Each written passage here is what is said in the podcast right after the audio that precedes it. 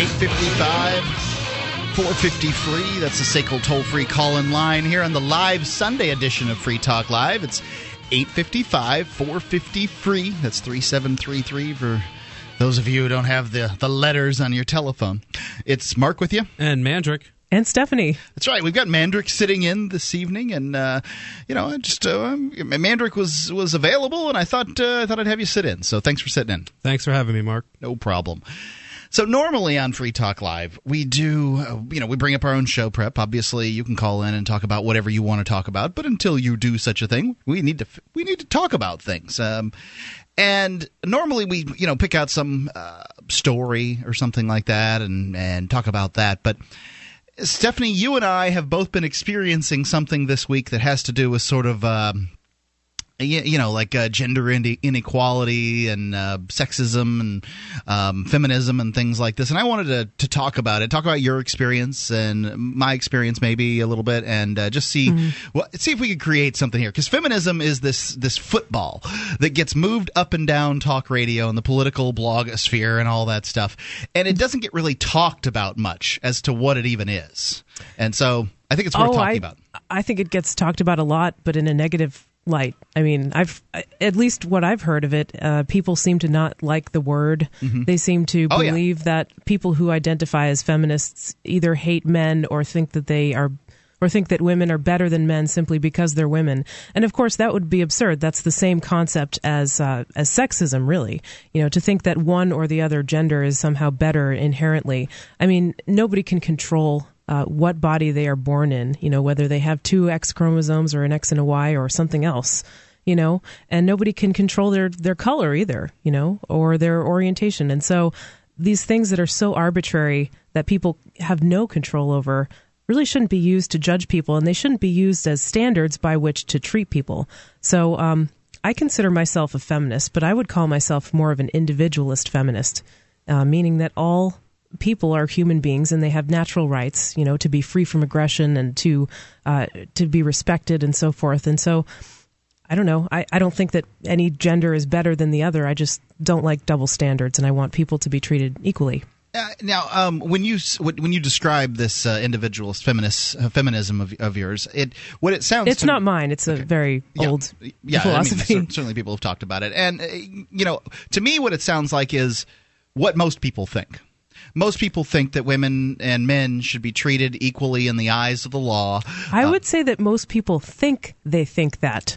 Most people don't know that they may hold prejudices that are against certain races or maybe against women or or um, gays or lesbians or whatever. Um, if you ask most people, "Are you sexist or are you racist?" they'll say, "Oh no, of course I'm not." But yet, uh, sometimes their behavior and attitudes may uh, reflect differently.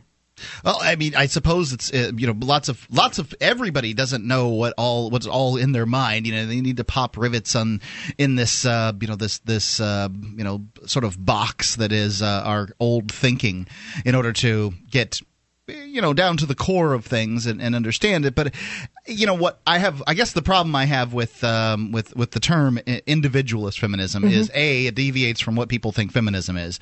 And so it, it, it gets confusing. And b it doesn't sound much different than what most people think. So you know what's the point in having a word for it? Yeah i mean i, I can take your point. Um, although i haven't found a better word to express uh, the philosophy that I hold and that a lot of other people hold, right? I mean, if you say that you're a feminist, sometimes people will assume that you're a gender feminist. Right. We need to define that term immediately. Yeah, okay. Mark, what, what, do you think most people think of when they hear feminist? Usually they think of a, uh, a woman with short hair who's ugly and dislikes men a lot. Right? I you don't you don't think that that's what people think? I don't. I don't know. It's hard. I, I think that that's exactly what they. Probably think. a lot of people do think that. I mean, maybe you know, the same when people. Look, that... when, you, when you look at what has happened to laws around domestic violence, um, sexual uh, harassment, uh, you know, accusations of rape in this country, you will see that men have very little power in that in those arenas, and those arenas have been used as um, the football, as it were, by the gender feminists. And we need to specify here because there's gender feminists are the ones that believe that that that uh, what do they call it? Um, gyno superiority, I think is the term that uh, that has been used, but Uh-huh. essentially that women are better than men psychologically, emotionally, and uh, intellectually. They, uh, you know, these Or these- they at least believe that the government should grant women special rights simply because they are women and they have historically been oppressed. Uh, Right. right that they should have special rights um, and and and at this point the way that that manifests itself in today's modern culture is that if a woman if for instance my wife let's use my wife and then you as an example in here um, uh, mandrick if my wife says that i hit her I'm going to go to jail, and I can have the fun chore of trying to prove that I didn't, Every- even yeah. even if she doesn't have a mark on her. Now, if you say that I hit you, the cop's going to be like, "Dude, you don't have. You know, where's your bloody lip? Where's your black eye?" They're going to be like, "What's what's the evidence that he hit you?" And I'm going to be like, "I didn't hit anybody. Look at my knuckles. I haven't hit anybody." And chances are good they're going to tell you to take a long walk off a short pier, uh, that you're a big baby, and just uh, you know suck it up. They're not going to Yeah. say that. Now, if my wife claims up and down that she got hit and she's crying and you know that the story is good, I'm going to jail, and that is the reality that men live in in this country. And And more than just that, sad. you're going to be seen as you know the wife beater. that's right. And if if it was just me and you getting in a fight, you- it would just be like, well, whatever. Those guys, you know, Right. Well, and boys those those kind of systemic biases, I think, are the things that kind of s- tend to pit genders against each other. Right, You know sure. what I mean? And that's what government does best. Like it always pits interest groups against each other, and it's very unfortunate. You know, I think as people who like freedom, we kind of want people to realize that it's really not you know man versus woman or black versus white or republican versus democrat Mm-hmm. it's the government against everybody you know they're trying to take your rights away I, So- I, I tend to agree. Now you did um, you do another show called Porc Therapy. correct Where can people find that? porctherapy.com porktherapy.com and Mm-hmm. you did a show recently about um, sort of sexism in the li- liberty movement. Yes. could you run that down? Now i haven't listened to it. It was uh, you know it was what just done last night? Yep last uh, friday night. Yeah, friday. so I- so I friday had 10 to midnight I on think the you Liberty dropped the creeper network. word too. did we? Maybe. Yeah, no, it was you. Okay, uh, so what what did we talk about on Friday night? Well, something that I've been thinking about a lot over the past about year and a half, ever since I started doing She Talk Live, which was the uh, the Free Talk Live Sunday show before we started on the air, Mark and yes I. You know that whole show and some of the issues that were brought up. And even just the name started me thinking about and learning about feminism in many different ways. And I, I made a confession on the show on Porc Therapy the other night that I used to be one of those women who dislikes other women.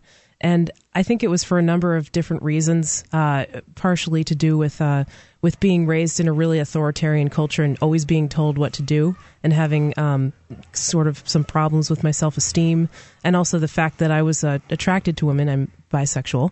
I was attracted to women, and I had a hard time dealing with that because of the the culture is also very homophobic, you know, and so I internalized that. I made it a part of myself, and uh, it was not until just recently when I was able to uh, come to grips with all of that stuff and and release that, you know, and now I certainly have no problem with with anybody of another gender or, or women, you know, nobody. Well, I, I don't. I'm, I'm with you that chromosomes don't matter to me, but I do think that um, that some women have been have more internalized the sort of sociological conversation that there is out there that it is okay for women to be um, emotional or unreasonable, um, and you know to take these positions, um, you know, especially in relationships, in order to uh, you know have the man, um, you know, um, sort of move towards them um, in a uh, you know in a bargaining situation, so that they can see whether or not the man uh, likes them. Those all sound like cultural influences, though. I mean, absolutely, they're cultural, but I mean, from a very early age too. to say that something is um, just to, just to say that it's cultural doesn't mean that it's not real. I mean, you know, we You're we- not emotional, Mark. You don't have Um, emotions. I tend to think that there are group there that there are some women out there that uh, you know feel that because of their gender that they have license to be unreasonable. And Well, Well, but there's a difference between unreasonable is unreasonable and- according to you, right? right, I I absolutely. so And I maybe and, I, some, and I, I have the monopoly over my time, right? And so I get to choose. but I, mean, I think maybe some people express their emotions more uh, strongly than others, but everybody has them. Sure. Everybody has emotions. And they shouldn't run your life. I mean, you should You can control them. Yeah. Yeah. You own your feelings. because if not, I mean, you you end up uh, treating people poorly and hitting them and things like that. I mean, that's what emotionals emotions Yeah, tend to uh, run towards. 855 450. What do you think? As a smoker, you know traditional cigarettes are unhealthy, and the taxes feed the very beast stealing your freedom to smoke. That's why the Vapor Station offers an assortment of electronic cigarette kits. Each rechargeable, refillable kit is an effective, affordable alternative to smoking. No combustion, no tar, no foul lingering odors, and no smoke, secondhand or otherwise. Just inhale pure enjoyment and exhale vapor. Take a puff just about anywhere without getting hassled. Get your e cigarette kit now at vaporstation.com.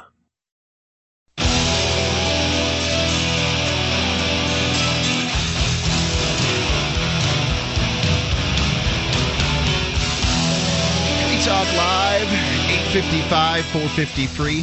That's the SACL toll free call in line on the live Sunday edition of Free Talk Live, 855 453. You can call in and talk about whatever you want to talk about. That's what we do here on Free Talk Live. But uh, we've been talking about sort of feminism and gender roles and uh, you know sexism and things like that. And so, if you want to comment on that, you're certainly welcome to it. 855 450 3733 want to tell you about the Free State Project Liberty Forum. It's coming up in February. 23rd to the 26th. It's one of the largest liberty oriented gatherings in the world. You could be part of it. Um, is all you have to do is go to freestateproject.org slash liberty forum and uh, they'll have all the information there you can uh, find out about uh, uh you know where it's going to be the elegant uh, nashua Crowne Plaza hotel Let's see. So far, the speakers include Joel Salatin, author of You Can Farm, Clark Neily from the Institute for Justice, Jack Spirko, he's a survival expert, Michael Cloud from the Center for Small Government. Just go to freestateproject.org slash Liberty Forum. When you sign in, use code coupon code FTL2012. You get 10% off of your uh, of, of the fees. It's FTL2012 at freestateproject.org slash Liberty Forum. So, Stephanie, um, you wanted to recap on something we were talking about uh, just a moment ago. Um, yeah, and first of all, may I just add something to the discussion? You know, we started off the show talking about feminism and uh, gender issues and and so forth, and I think there are some people listening who will probably say, "Well, oh, come on, guys, what does this have to do with liberty?" Right? You think people? Well, I don't think that, that uh, Free Talk Live has no obligation to talk to talk about things of liberty um, oriented. We tend to, well, because no, it's important. Try to be to entertaining. That's that's what uh, that's what's important, and you know, you talk uh, you talk about what's on people's mind. But go ahead. Um, but I think it really does relate to liberty because not only have there been a lot of historical uh, discrimination against women that was encoded in law and against, uh, of course, against sure. blacks and other minorities and so sure. forth. Um, but you know, uh, gender and, and liberty are very related because uh, if we want to talk about gender roles, for instance, it can be a huge ball and chain to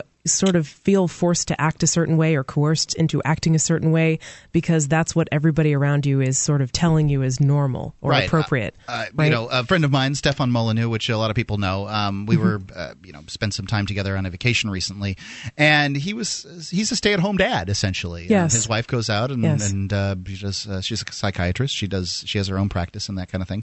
And he said in Canada, this is just unheard of being a stay-at-home dad. They just don't under people don't understand when he says he's really? a stay-at-home dad, and wow. you know what that must be like. And you know, uh, you know, for me, when I try to think about these issues, I truly do try to think about them in a in a fashion where I believe that people are equal.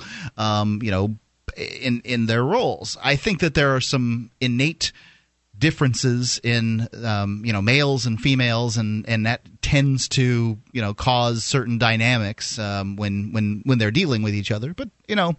Well, um, I think that there is evidence that uh, the psychological studies and a lot of the neuroscience studies that have come out in the past several decades that claim that there are these like inherent brain differences between men and women, a lot of them uh, are really biased and have some very important points that can be dis- disputed about those. Okay. And I would recommend uh, reading the book Delusions of Gender by Cordelia Fine, which goes through and debunks all these classical studies that say like, oh, you know, female babies will look at their mother more and male babies will look around the room. So that means women are more emotional and men are more exploratory. And it's just like, gag me with a spoon. Like, obviously that's not true. They're, the researchers are reading into those kind of things. Okay. So, so, um, you know, the, the whole innate differences, I think they may be uh, smaller than people think. Um, but you know what I really wanted there's, to there's clearly one innate difference, and it's it's never referred to as small. so, right, Mark. uh, I mean, you know, Wow.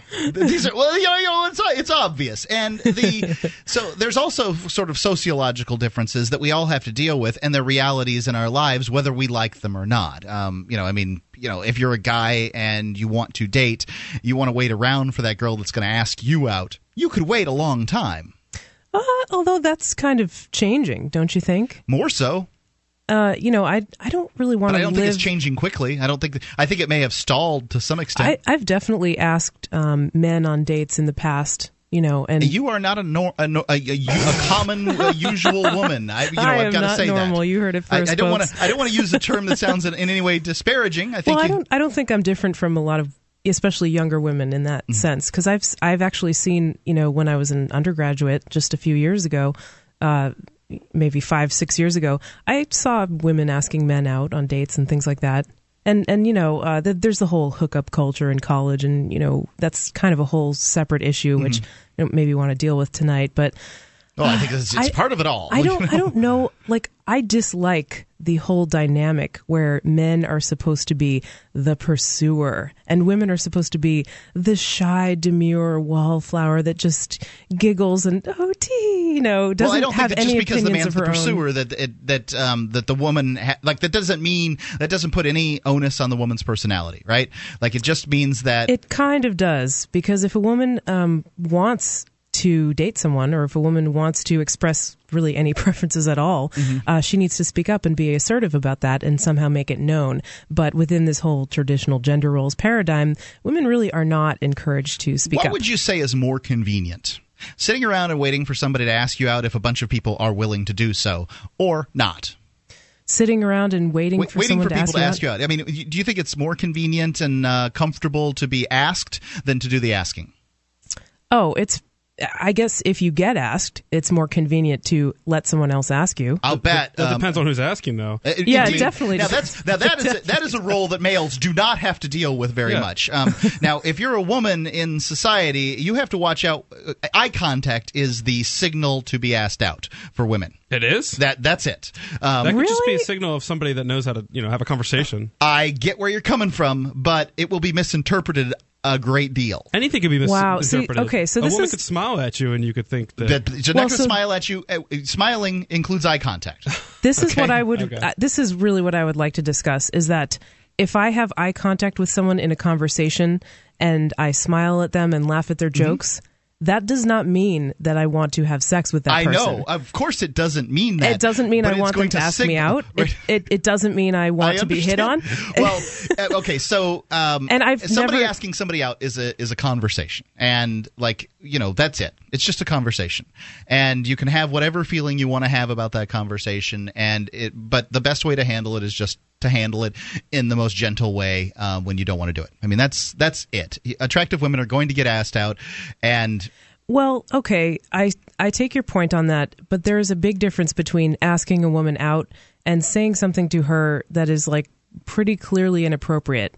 And Sure. I'll give you an example. Okay. Last last uh, Sunday, after Free Talk Live was over, I uh, went to um, a friend's place to do a little bit of uh, socializing, and there was someone there who I had never met, and so I introduced myself to this person. It was a man, and uh, you know he was very quiet, didn't really say much, and then about 10 minutes later, uh, in, a, in a group conversation, he asked me a very inappropriate uh, question of a sexual nature that I was not comfortable with. So, and it was like he just. Within 10 minutes, he had asked you some an inappropriate question? Yes, and it, it was clearly like he was not reading some signal there that what, this was not appropriate. Yeah, well, you know, I mean, I, I, I can say that some women do find that a turn on. You know, I mean, it no, sounds ham fisted. No I think some do.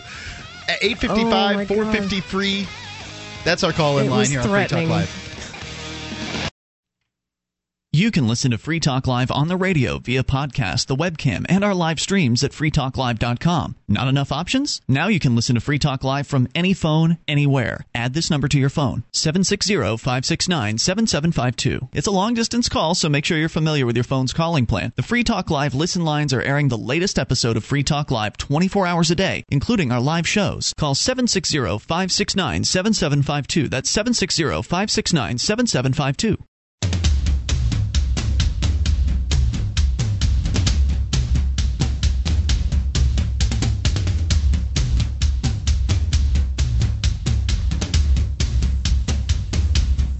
Free Talk Live, 855 450 free. That's the SACL toll free call in line here on the live Sunday edition of Free Talk Live. 855 450 3733. You can call in and talk about whatever you want to talk about. That's what we do here on Free Talk Live. You know, we have wow, uh, years and years worth of uh, archives. that you- Thousands of hours. thousands of hours worth of archives that you can have for free. Download them at archives.freetalklive.com. We have the, the the last seven days right there on the front page of Free Talk Live. After that, you go to archives.freetalklive.com and you can get as many of them as you want, going back till 2006. So if you need something while you're exercising, doing the gardening, traveling to work, whatever, it's archives.freetalklive.com. They're available to you to use however you'd like. Now, Stephanie, you were telling a story that had occurred to you recently, and but we've uh, you know I, I want to take the call that's coming. Absolutely, sure. And we'll jump right back into it uh, once we, we're done with uh, Chris in California. You're on Free Talk Live. What's on your mind? Hey, um, I was listening into the show uh, yesterday, and one of you guys had made the the comment about you know if people should be able to kill themselves if they want. I was wondering if you know whoever had said that if they could kind of expound on the reasoning for that. I don't know. Um, I don't remember having said that on the show yesterday, but that doesn't ma- that doesn't matter. I do think that people should be able to kill themselves if they wish. Chris, who owns your body? Um, I do.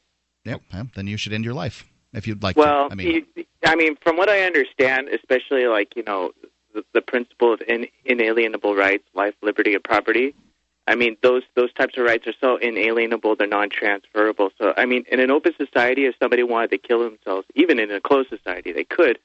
But I don't see, as even a libertarian or an art or even an art anarchist, how that could be like a sound belief. In an Chris, I. Chris, I actually would like to mention this because I think I have a, a slightly more nuanced view than Mark or Mandrick has, um, and I also work in the healthcare field, so this is something that kind of relates directly.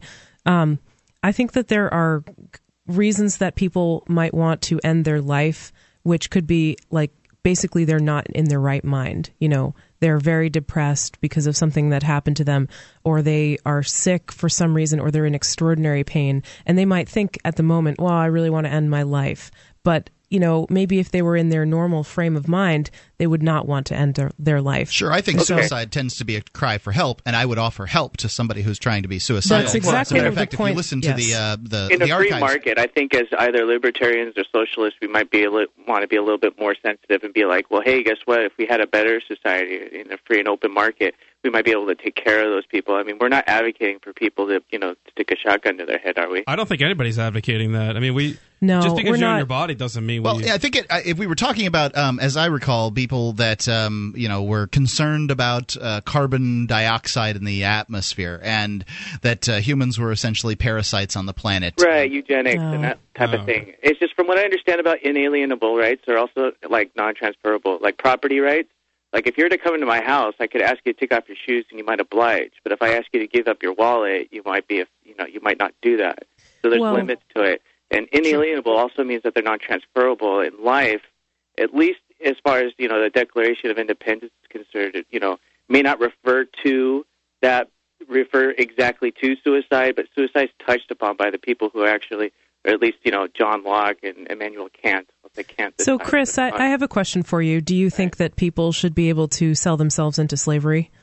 no, I don't. I'm against wage slavery. Okay. Yeah. So, I mean, I, that's what I kind of figured from what you were saying. And I do think that there is an important distinction here that, that Chris rightly pointed out is that, you know, just because someone as a libertarian says, well, sure, person should be able to end their life or should be allowed to end their life, it's kind of ridiculous to think of someone being allowed to end their life. Like they're going to do it if they want to. But, Right. Well, I mean, but I- you know, it's really important. Uh, sorry, Chris. It's very, it's Yeah, very important to, um, for the compassion to come across in that statement, right? Like if somebody wants to end their life, they probably need some help. And the first thing I would be thinking about is not, well, they should be able to kill themselves if they want. It's how can I help this Right. person? Well, I Dr. mean, Kevorkian was thrown in prison for a very long time for trying to help some people that Right. were Yes. in pain. Yes. And I think that, that but my life that my, you know, right to life is transferable in the sense that I if I can tell a doctor, look, I'm ready to die. Please Right. Kill me. Just, if you want, you could you could kind of. I mean, I don't know what time you have, but if you want to take a look at one of the, the statement that you guys, you know, or one of you guys made on that, it sounded almost kind of like satire. You know, because you guys are doing the whole, you know, free state movement and that type of thing. And Ron Paul has got a particular platform that I like when he says, "Listen, I don't like," you know, he he denies the cliche that libertarians are not compassionate. And when you when you when you know somebody like me in California is actually seriously thinking about you know ideas like that, you know, to hear somebody say, "Well, if people want to kill themselves, they should just you know get up and do it." I mean, I realize you're making kind of like a sweeping statement, and I don't believe that you guys would advocate you know people just killing themselves whenever they feel like it because they don't own the right to life because it's maxim in and of itself. I don't understand that. I own my right to life, Chris, and I challenge you to uh, on on that uh, on that statement. I own it. No, you don't. I don't own It- my it- life. it's a ma- it's a maxim in and of itself. What I does mean, that life is mean? independent in and of yourself. You have That's why doctors make You have a right to life, but you don't own it. I don't own my life. I You don't- you have a, a right to life, but you do not own the right to life. Does that make sense? no, it doesn't. Okay. Well, how about this? I, I agree with Chris that compassion really needs to come I think through in I, what we you know. I can't argue with that. Um, I'm, I'm not arguing with what Chris said there. I am arguing that if I decide I want to kill myself, that that is my right. Well, these are fundamental, you know, Enlightenment, classical liberalism principles I'm talking about here. I mean, if you're going to sit there and say that that if you have the right to take away your life, then you're denying um, life as a maxim in and of itself. I mean, you could do it, No, but you Chris, know, I I, could go a- out and kill somebody too. But I'm doing the same thing. Whether or I'm- not somebody talking, can, as a maximum, I'm talking about self ownership, um, and not necessarily life. I'm talking about a maximum of self ownership. Right, but you your self ownership is is dependent on the, the the very fact that you just happen to be born, That I'm alive. that you're alive, which is that we know of wasn't your choice. Life and I will not own is- myself when I am dead. You're right. exactly. But life, that's why doctors take a an oath that they don't just kill people. They don't Most take that oath anymore. Well, they take the Hippocratic Oath, which says take first anymore. do no harm. Yes, they do. I As just I- I, just went to a medical school graduation this I, I- summer. I, I just and they looked took it up, and they've changed it recently, and they don't take the uh, they don't take the old one, and the ones that do take one, uh, the, the ones that do take one don't take the old one, which says that they'll do no harm, and the ones that um you know, I mean, I, I just looked it up a couple of weeks ago, and, and the doctors aren't even taking the Hippocratic Maybe oath it's anymore. done differently. They different- did take it this summer at the one graduation that I went to. Thank goodness. But I don't think they I don't think they mean it. Yeah, just because someone says something doesn't mean they internalize or fully Sure. understand it. But uh, Yeah, politicians swear an oath of the Constitution. well, I, I have a question for Chris. Chris, would you would you actively prohibit someone from killing themselves or ending their own life? Absolutely not. I mean, I'm not. I mean, like I said, in a free society, if people are going to do it, they're going to do it. You know. But what I'm saying is, is that in the interest of the movement, the liberty movement, I think we should probably be careful, you know, not to fall into the cliche. And you know, I mean, I realize what the yeah, statement's Chris, all about, I, and I realize what it completely means. agree. I but completely you know, agree. I mean, if I'm if I'm new to the liberty movement, and I just you know, I mean, I already knew about these principles before I even you know found you guys. If somebody's new to that and they hear that and they're like, "Geez, you know, these people over in you know doing their little thing over in New Hampshire. I mean, they seem pretty cold and they're not." They, Don't you I mean, think, uh, Chris? Don't you think most people believe that you have the right to suicide? I think most people do not understand what an inalienable right and a maxim is. Most people, Well, when I- they talk about apparently it, I- It's the way you said it, Mark, or whoever said it said it. I, I- think is what Chris's issue was. I, I, I hear that. I, I do hear what that uh, said, and, and to me, it was uh, centered around a conversation around um, people that believed that life itself, uh, human life itself, was a virulent disease, and um, so therefore, you know, if you believe that is the case, then you should handle that issue in the only life that you have the right to take. And I see that point, and I think that it's valid in that um, in that context. And I understand where Chris is saying that one needs to be gentle in the way one speaks to other people because you Right. never know who you're offending and who you're horrifying. But I think a lot of people believe that. Um, I, I think most. I really believe that most people believe that suicide is okay. I think it runs much deeper than this, and I want to get back into it in the next segment. Okay. Thanks a lot, Chris. Appreciate the call. 855 450 free, Free Talk Live. Bye.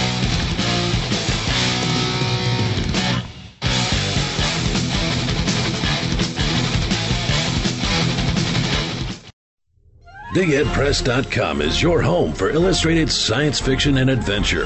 Escape from Terra, Volume 2, continues the bold adventures of intrepid space pioneers as they find wealth, freedom, and a giant Elvis hit in interplanetary space. Phoebus Krumm is where Swashbuckle meets steampunk in this offbeat space pirate saga written by L. Neil Smith and illustrated by Scott Bieser. Both books are $14.95 each and available now at BigHeadPress.com.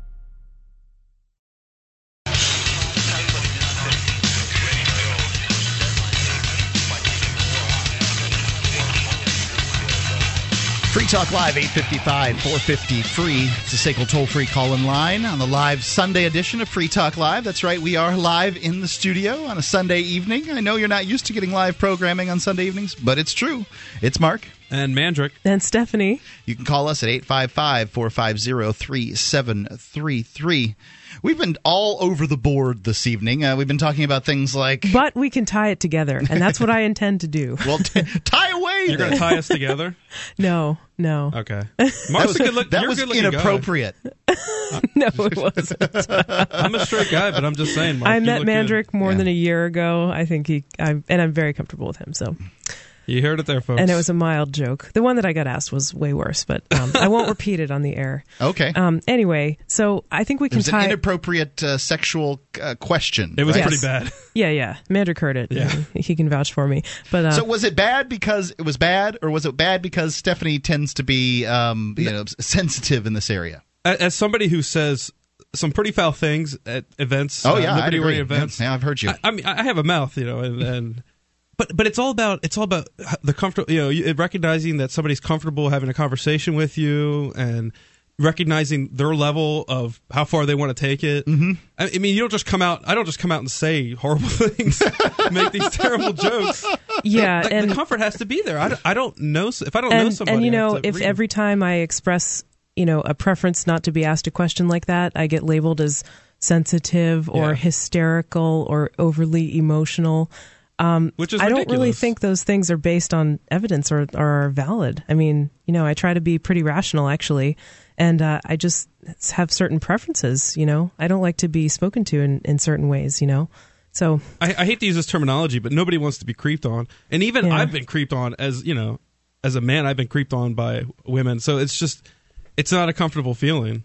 so this is Agreed, but yeah, I, I think it's for me, and, and I have too. I worked Yeah. as a gym at as a personal trainer. If you don't think I've been creeped on by cougars, you're just not paying attention. Oh, I'm sure you have, and uh, you know that this is my late twenties, and you know it happened all the time, and it was just kind of one of those things that one expected and dealt with. To me, But but I'm, I don't know. I mean, I mean, I didn't like it. I would prefer only the women that I find attractive to hit on me. Did you voice that? Did you say I I, I don't appreciate that, or I, that's not what I want, or Usually, what did you say? my experience was if uh, you know with one uh, you know gentle rebuff, and I'm not talking about a rebuff in the sense that I, you have to say anything, just like you know mm, you just don't show interest, that that level of interest will go away. Yeah, and I think that's sometimes the difference because I I know that there are lots of women, especially in the liberty movement, and this is really how I wanted to tie everything together. Um, there are lots of women who have experienced this kind of thing in the liberty movement, where someone just really won't take no for an answer, and they they're constant about it, and it's like very Indeed. Yeah, it's a absolutely. barrage. Now, uh, and, and let, us talk about societal roles here um, for a second. Men are, are given the in, instruction that you need to be, you need to stick with it if you want to get the girl. Um, Every and- movie ever. Yeah, like every movie ever instructs uh, instructs us that look, you've just you if you stick with it, she'll like you. At That's some romantic, point, Mark. she'll come around, right? You know, yeah, Dustin like you can Hoffman, win her over. right? That's At, at- on the wedding, uh, he's banging on the glass there in the what, what is it? The, the graduate going, Elaine, Elaine. I wanna go to and that she wedding. goes with him, Stephanie.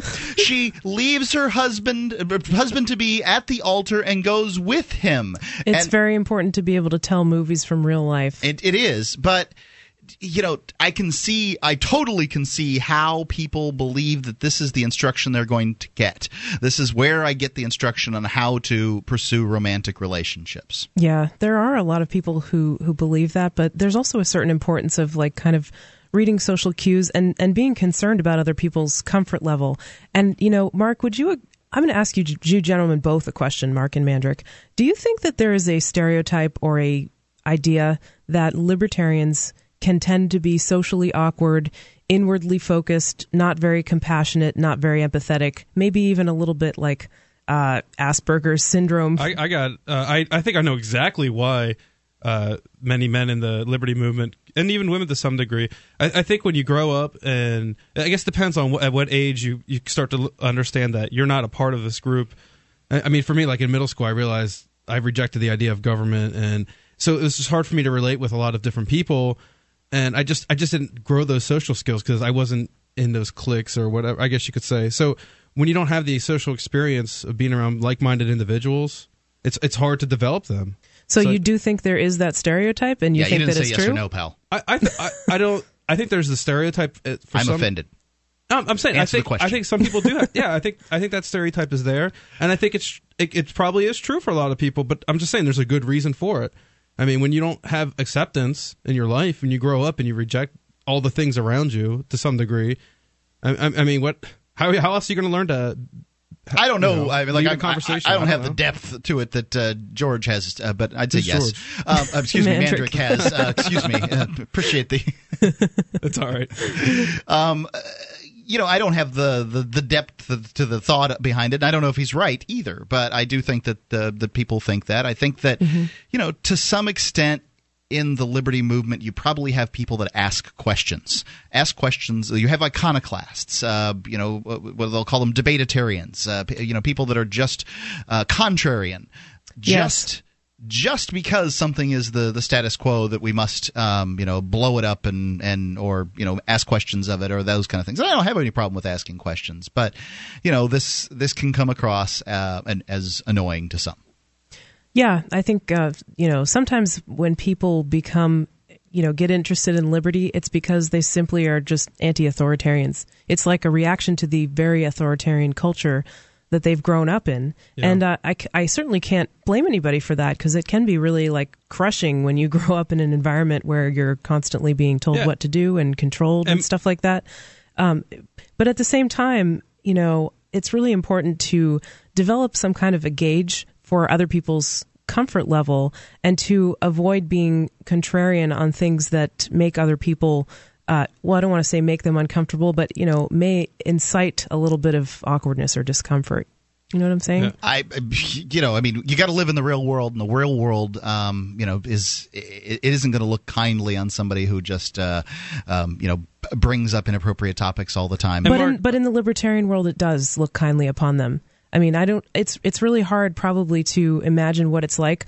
Um, do you notice that they're that libertarians are mostly white yes, uh, mostly. do you notice that there are more men than women Um, you know, I think it's changing here in uh, in New Hampshire. We're getting it more is. women are moving. It is. but, Still more um, men, though. You know, when you go to, especially like the Libertarian Party uh, conferences and things like that. Yeah, yeah, certainly it's uh, tends to be more male Mm-hmm. male dominated. And and what about? Uh, do you think there's an equal representation in like compared to the general population for gays and lesbians and transgendered and bis? Um, probably not. But I mean, Right. you know, in here in New Hampshire, I bet it's pretty close though. Well, there's only one lesbian that I know who's here in New Hampshire, um, and I think there there ought to be more. Um, so I, I don't know, but I do think that I was thinking of the gay guys. Um, you know, yeah, there there do seem to be more gay men. a lot but of that. yeah, a lot more of that.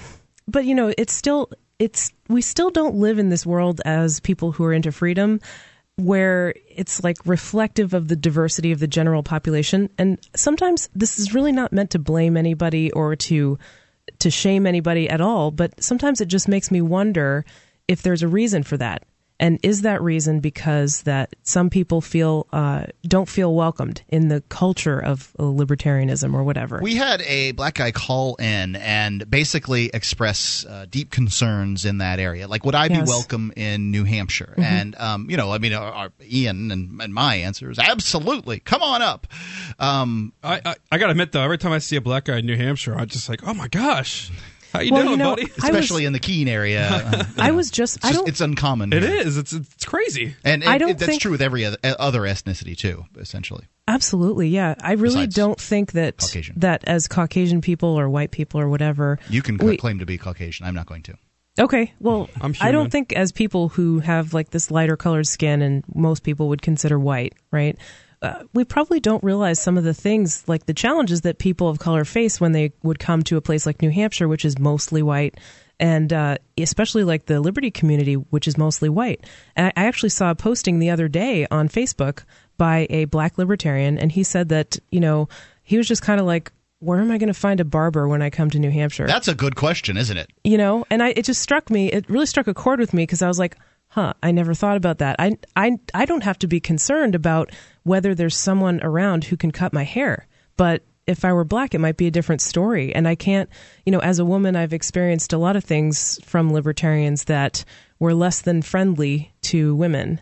And so, and it's, it's not one person who's doing these things. It's nobody in particular, nobody specific. I'm not trying to blame anyone. It's just drops in a bucket that kind of add up to a culture that kind of says, well, mm, maybe you don't fit in here if you're not uh, part of the majority kind of thing. Well, I we're not part would really like to see that not be the case. Yep, me You too. know, I'd like to see more diversity. That's why I wanted to talk about it.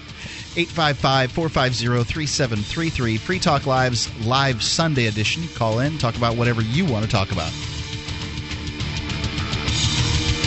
On DVD for a limited time. Chase lives here. You move back here with my son. You're a predator, Jack! Yeardley is a bold independent film about the struggles of a middle class father as he fights to win back his family after being fired for sexual harassment. Reviewers call Yeardley superb, amazing, and one of the most honest looks at today's modern man and marriage to hit the silver screen. I'm guilty of cheating on my wife. Winner of Best Feature at the Malibu International Film Festival and other festival awards, including Best Actor and the Platinum Reel Award. Yeardley's set against the backdrop of the difficult job market and follows a flawed man who makes one bad decision after another as he faces the intrusive scrutiny of the courts. Why didn't you tell me you had a kid and a wife? Go to yeardleymovie.com. That's Y E A R D L E Y movie.com to own the DVD now before they're gone. You have no idea what it's like. You cheated on me. Click the Amazon link on yeardleymovie.com, and a portion of the sale goes to support Free Talk Live.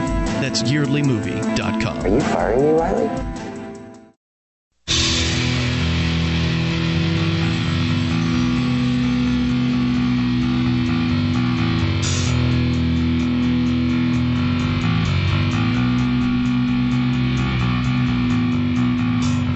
Live, 855 453. It's a SACL toll free call in line, 855 450 3733. You can call in and talk about whatever you want to talk about.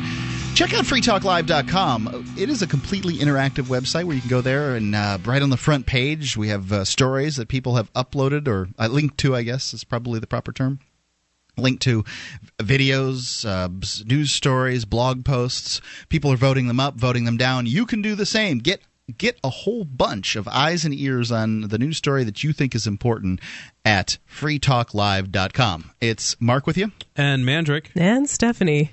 So, um, Stephanie, you've got a story that there that's just plain old disgusting. Oh, this is gross. People are going to hate this or they'll love it. I don't know. Because it's a little bit humorous too, ex- if you leave out the fact that some kids got sick from this. yes. The headline from vitals.msnbc is uh, FDA moldy applesauce repackaged by school lunch supplier by JoNel Aleccia, a Washington state fruit processor that supplies the nation's schools and a baby food maker, is under scrutiny by federal health regulators for repackaging applesauce contaminated with several kinds of potentially dangerous multicolored molds. Yeah. MSNBC.com has Have learned. you ever seen like a coffee cup that hmm. sat around for a couple Oh, of weeks and I've- like it'll just get all different colors? Oh, I have pictures of them. Yeah, Yeah, I, yeah. I save them like a little science project. Gross. I've, I've cleaned. I've Interesting cleaned at the same place- time. I- I've cleaned at other people's, done other people's dishes, and seen that. Ugh, Oh, really? Who would that be? just some friends. Uh, anyway, um, food So what and did they do with this moldy applesauce? So, Food and Drug Administration officials this week posted a warning letter to Snokist growers of Yakima, Washington, saying the company cannot ensure the safety of moldy applesauce and fruit puree that has been reconditioned for human consumption. I'm so hungry right now. Your firm reprocesses moldy applesauce product using a method that is not effective against all toxic metabolites, read the FDA letter sent October 20th What method to would Jimmy be L. effect- Davis. What method would be effective? Is there some way to recondition moldy applesauce? Yeah, throw it away and no, make new applesauce. because Right, the, yeah, the you problem put, it, put it in your garden and Yeah. compost it.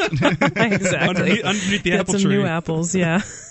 the problem is that there are some molds that actually produce toxins, and you can kill the mold by heating it, but you cannot kill the toxin by heating it. So what they tr- what they did was basically just try to heat it up and pretend that it was fine. Right. Mix it So in up the so same the way rainbow you colors didn't heat show. up, uh, heat up and, and get rid of arsenic. exactly. Right. Exactly. uh, You, know, so you can kill off uh, whatever critter might make arsenic, and critters don't make arsenic. I guess uh, plants do. But um, Mm-hmm. you might be able to kill off the plant, but the arsenic would still exist. sure. Okay. mhm. Uh, so I'm not pro- saying there's arsenic in here. We're just toxin. I'm No, was trying to understand in my own simplistic way. Well, products recalled earlier this year by Snokist were blamed for illnesses of nine North Carolina children Oh, who became sick after eating the applesauce at school. So this went through the government school lunch program where they consider potatoes and ketchup vegetables, Right. right? and they actually Pizza's a vegetable now. yeah, pizza. Yep, I heard that just passed in Congress, right? Awesome, it was a yeah. legal decree. Uh, so they're really feeding these kids the most disgusting bottom of the barrel food, and they even subsidize kids' um, breakfast and lunches if their parents are poor and qualify for it. Um, And they, they- will and- subsidize the most disgusting school food for the kids. Um, anyway, so the latest warning came after. Wait, wait, wait a second. Let's um before we go on. This is a very interesting article, but I do want to take the, Sure. the calls as they come in. I got Mo in Indiana. Um, Mo, you're on Free Talk Live. What's on your mind? Hey, not much. Yeah, I I was commenting on earlier on Yeah. how uh, uh, somebody was somebody was talking about uh, you know, uh, you know, again, I was talking about uh, uh, about how women look at somebody else in the eyes, Yeah, and I think uh, that was probably me saying that uh, you know generally that um, that men interpret eye contact as um, a as an opportunity to uh, move forward in a romantic level, perhaps. you know, well, I think that's kind of like a little bit of bull. Bull, you don't think Thank so? I would you. Think that, No. uh, that's that's only my view. You know, Tell us, Mo. well, you, well, you know, you know, and you know, and, and uh, I would look at it like uh, if you feel that way about it, maybe it's because men look at you better. You know, maybe you're like in, uh, intimidated by men looking at you that way too. No, I think that Which I people should have look, that problem. No, no, I'm I'm observing what I see in society. I'm not saying when a woman looks me in the eye that she wants to blow me. I'm saying Good, because I've been looking at you in the eye all night, and so has Mandrick. So Yeah, and, you know, and, and that that's that. That's funny. Hold on, don't Yeah, assume you know what I want to do with Mark. but but I'm saying that if you if you're talking about somebody that you're meeting on a you know at at first before you've even spoken to them in a lot of cases if you if women look them in the eye that those women are going to get hit on by those men on a more regular basis. That's what my claim is. Okay. Well, my claim is is that uh, that during this doing you know in the same all you know in the same situation, I would say, uh, I would just say uh, I would just avoid it. And uh, I, actually, I wouldn't avoid it. avoid what? Just, uh, Looking someone in the eye. What would you avoid, Mo? I would avoid the confrontation. Uh, I mean, uh, I mean, if it was you, honey, I would say, "Hey, what are you doing?" You know, I mean, I, I would Honey? say, uh, Honey?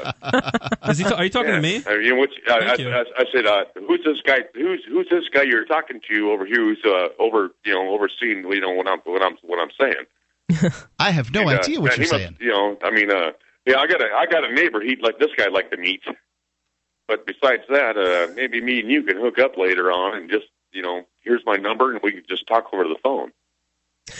I wonder how that'll go Interesting for approach. No, no, not. I'm not talking about you, Mike. I'm talking about the girl. Okay. Who's Mike? I was, was, was going to send so you up to my neighbor. I see. I see.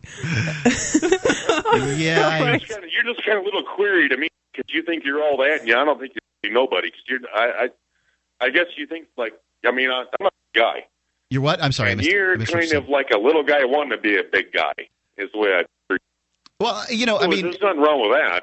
Yeah, no, no, no. I- I'll I'll tell you. You know, I mean, I live in a world where, um, admittedly, like I'm, I I do carry a big ego, and one of the reasons I carry a big ego is I spent nine years in prison, and I can physically handle any man um, that might give me any kind of trouble. Well, there you go. and so, you and know, there I, you have it. I, I'll, I'll tell you, just- I, I do tend I, to picked, be. I picked. I, man, I, I got you. I picked you right out of the right out of the. Picked you right out of the basket on that one. What's that mean? You're in a basket. you can manhandle any man you want to. Yeah, I could.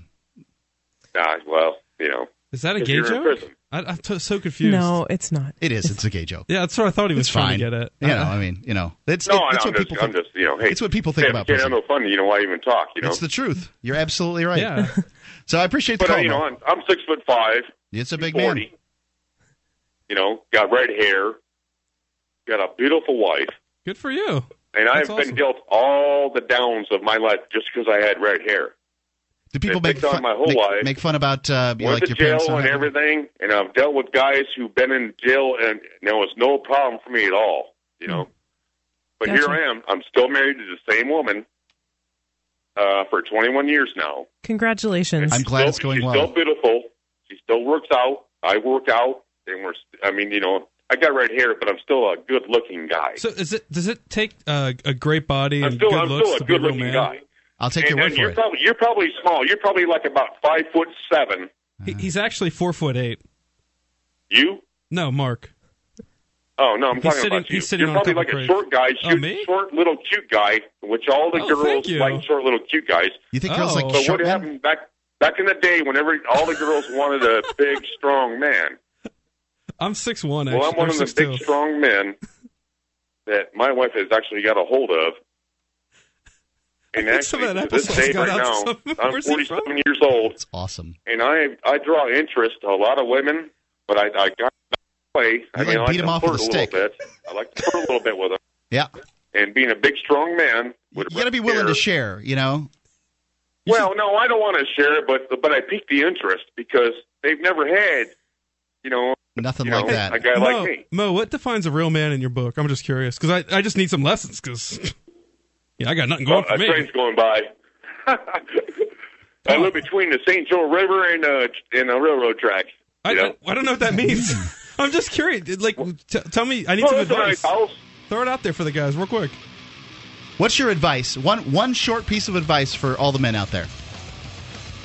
Hey, take whatever you can get, and don't and and uh, and uh, do not pass up opportunities. Thank you. It's good advice. 855 450 3733. Free Talk Live.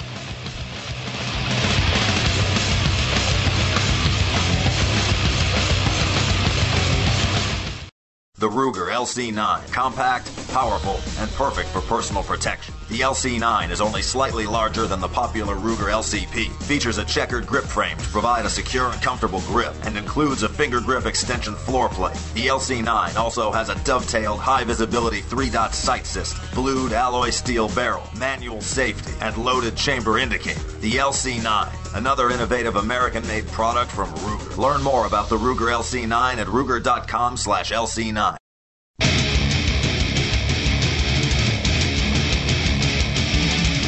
Free Talk Live. Can't keep it together, Stephanie. You do it. It's Free Talk Live. Welcome to the show. It's the show where you can call in and take control of the airwaves at 855 450 free. And I we do have mean no anyone idea. can call in. I have no idea what Mo was talking about, but that's the call of the week. Hey, I, was I'm- awesome. I'm a short little cute guy. Don't turn down any opportunities. Ladies. Awesome, awesome, Wow. awesome call. Um, Just end the show. Seriously, that was so You can call in and talk about anything you want to talk about. Stephanie, we were talking about applesauce, youngsters, mold. Yes, all of the above, and the FDA. And uh, it's funny because, so, oh, just a, a little recap. Uh, so there's an applesauce supplier called Snokist Foods or something like that in Washington that had somehow gotten contaminated batches of applesauce and they had tried to basically heat them up to kill the mold and then repackage the applesauce into something that they could sell to the government school lunches And heating it up will kill the mold, right? but it won't kill the toxins produced by the mold. And that was the problem. And actually, about nine kids got sick after eating the applesauce at school. So it says the latest warning came after FDA officials said Snokist failed to adequately address problems identified during a June inspection, in which regulators found large laminated bags of fruit products that were supposed to be sealed and sterile, but instead were broken open and tainted with white, brown, blue, blue green, and black mold. Hmm. Some of the com- compromised bags were were bloated, and one had quote a strong fermented odor. The report said, "Hey, maybe the kids were getting a little bit of a hard apple cider with their school lunch. I don't know, but you know." This is just this just points out to me how little the FDA actually does. Everybody thinks they're there to protect you, right? From to protect you from bad food and bad drugs. But they knew that this company had moldy applesauce and they didn't do anything about it Right. until all these kids got sick. Hey, and wait, then even now they're just sending them away a warning. These, these, this food now. We're going to go throw this food away right now, and this inspection does isn't over until this food gets thrown away. I didn't think the FDA actually did inspections at all. me neither. Yeah, Me neither. I thought that was a USDA, but anyway. What's Well- their response? Just throw like what they always do whenever there's a scare. Just throw away everything, like all the applesauce everywhere, like they do with like Yeah, right. spinach. Oh, there's E. coli and spinach. All the spinach must be thrown away. I mean, you would think that if you were a company that manufactures baby food, especially, and applesauce and products for children, that you would take really good care to make sure that your products were not blatantly contaminated with multicolored mold. I mean, Kids love multicolored anything, so I mean, hey. well, it doesn't love them. Um, No. The FDA's letter identified at least eight instances last year in which Snokist had reprocessed the moldy applesauce into canned goods for human consumption. Now, I think when people hear this, they will blame the company and say, oh, this company's gross. They're just trying to save a buck. They're reprocessing it into canned goods for humans to eat. And while that may be true, I, I think this is a really sketchy business practice. And really, how much do apples cost? Like, they can't throw away a couple batches of applesauce. But I don't the know what FD batches, but Well, I mean, good they Lord. deported everybody who was picking the apples, right? Well, right, yeah, but but the FDA it says the FDA had this letter that they wrote this company, so they're not doing anything except sending them a letter, basically. And also the the letter identifies eight different instances last year when this company had been selling the moldy applesauce. So the FDA knew all about it, and all they're doing is sending them a letter. So to the people who think that the FDA is out there with like a clipboard and a white coat, Saving us keeping all. people safe from contaminated food.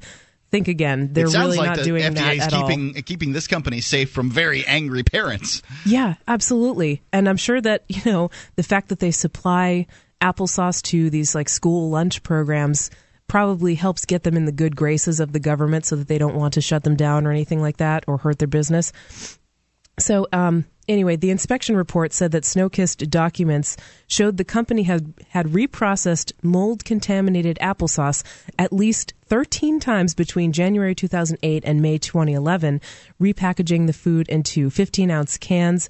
106 ounce cans, 300 gallon bags, and 42, 4.2 ounce single serving cups. 300 gallon bags of applesauce? This just points to the the gross like bulk food industry for cafeterias and nursing homes and so schools it's and so stuff. gross because I I sell food for a living and I don't do it with I don't ask permission to do it. You know, people just they they ha- I have a reputation and if if people want to buy food from me, you know, they go off of that and.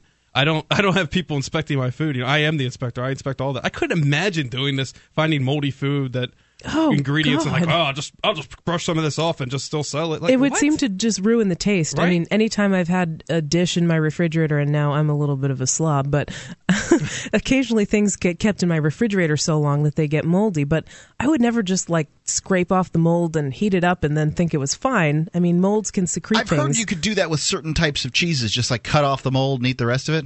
uh, well, some a lot of people do that. I don't know I if mean, it's isn't cheese recommended. is something that's sat around anyway, right?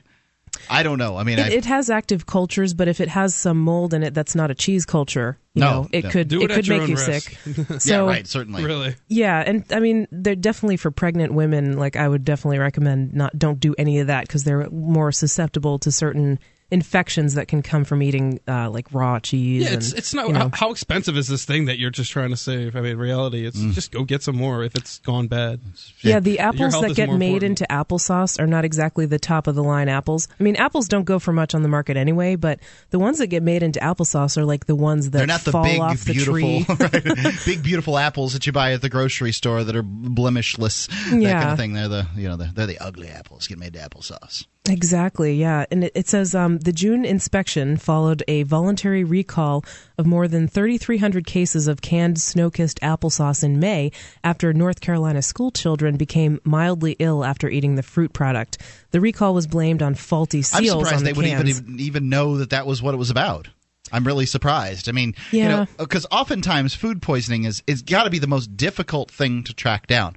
If if somebody feels ill and then decides for themselves that it's food poisoning, they will almost always blame it on a restaurant and not their own home. Um, you, well, a this lot was times restaurants this was cleaner. traced to their school. Yeah. So it might have been a little bit easier because, like, if all these kids went to the school nurse and they were all having the same symptoms, Symptoms. I mean, actually, most of the time, you're right, Mark. It, it could be really hard to track down because most people don't tend to listen to kids if they have like a bellyache or whatever. They're like, oh, it's they're just making it up to get out of school or whatever. I wouldn't be surprised if the school nurse said something like that, but I guess at least nine of these kids were actually listened to, and then they found out that they had all eaten this moldy applesauce and gotten sick. Um, Snokist officials admit that they quote rework some moldy food for future use. Rework.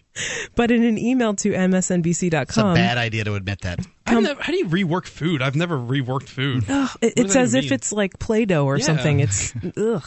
Company officials said that the contaminated fruit represents only a fraction of the company's products, that compromised product is typically separated and destroyed, and that any reprocessed food is heat treated to kill toxins, which not all toxins are able to be killed by heat, unfortunately for them. And if they Are, can some toxins be killed by heat? uh, yeah, some toxins are called heat labile, so they will Okay. disintegrate if heated enough.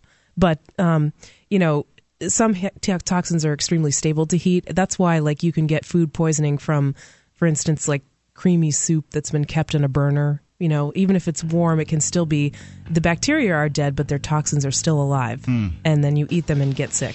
I see. Wow. At 855 450 free. You know, it makes you wonder. This It's just another reason not to kids, send your kids to public school. Exactly, and to uh, keep an eye on what it is that you're eating and try to know the source. 450 3733. Free Talk Live.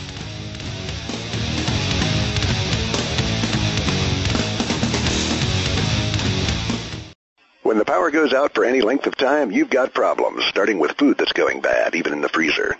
No communications, living by candlelight or flashlight. It's a bad place to be. The solar flare cycle is heating up and has already done damage to the grid. NASA and NOAA tell us that next year and in 2013, it will take down large sections of the grid for days or weeks at a time. Hurricanes and floods also cut power for several days or weeks. You can protect yourself now. The SG1 solar generator by Sound Wisdom produces 5,000 watts of household current, comes with 230 amp hours of battery, 220 watt solar panels, and a built-in battery maintainer desulfator.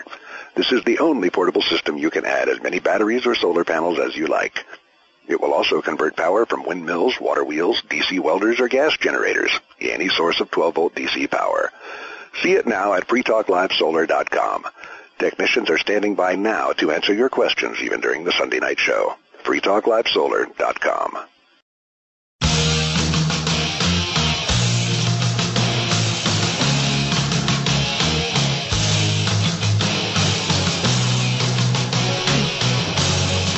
Free Talk Live, 855 453. It's the SACL toll free call in line, 855 450 3733. Call in and talk about whatever you want to talk about here on the live Sunday edition of Free Talk Live. It's Mark. Mandrick. And Stephanie. So, um, Stephanie, the article here regarding the children and the moldy applesauce. uh, Yes. you know, I mean, uh, other than sort of pointing out that, well, this is how the government protects you. Is there is there more to uh, to, to really say about it, or have we wrapped it up? No, we've pretty much wrapped it up. Um, although I do have a related article about an Ohio third grader who was taken from his parents and placed into foster care because he was obese. Oh yeah. Hold on just a second. um, are you a cigarette smoker? I was too for many years, and you know, well, they're not that great for you. You know, cigarettes they kill people. There's a healthier option, twenty-two thousand times healthier. Vaporsmiths.com will save. Uh, it's they make one of the best e-cigarettes on the market uh, today, and you can get one for free. The uh, average smoker will save about $120 every month just by switching to an e-cigarette. Vaporsmiths will give you theirs for free. All you have to do is buy 40 cartomizers with coupon code FTL. You'll get free shipping and the free starter kit. It includes their uh, their e-cigarette vaporizer. If you uh, can't get them at vaporsmiths.com, you don't have a computer or, you know, it's uh, too confusing for you, 855 to get vapor. They'll help you out there. 855 to get vapor, vaporsmiths.com, coupon code FTL.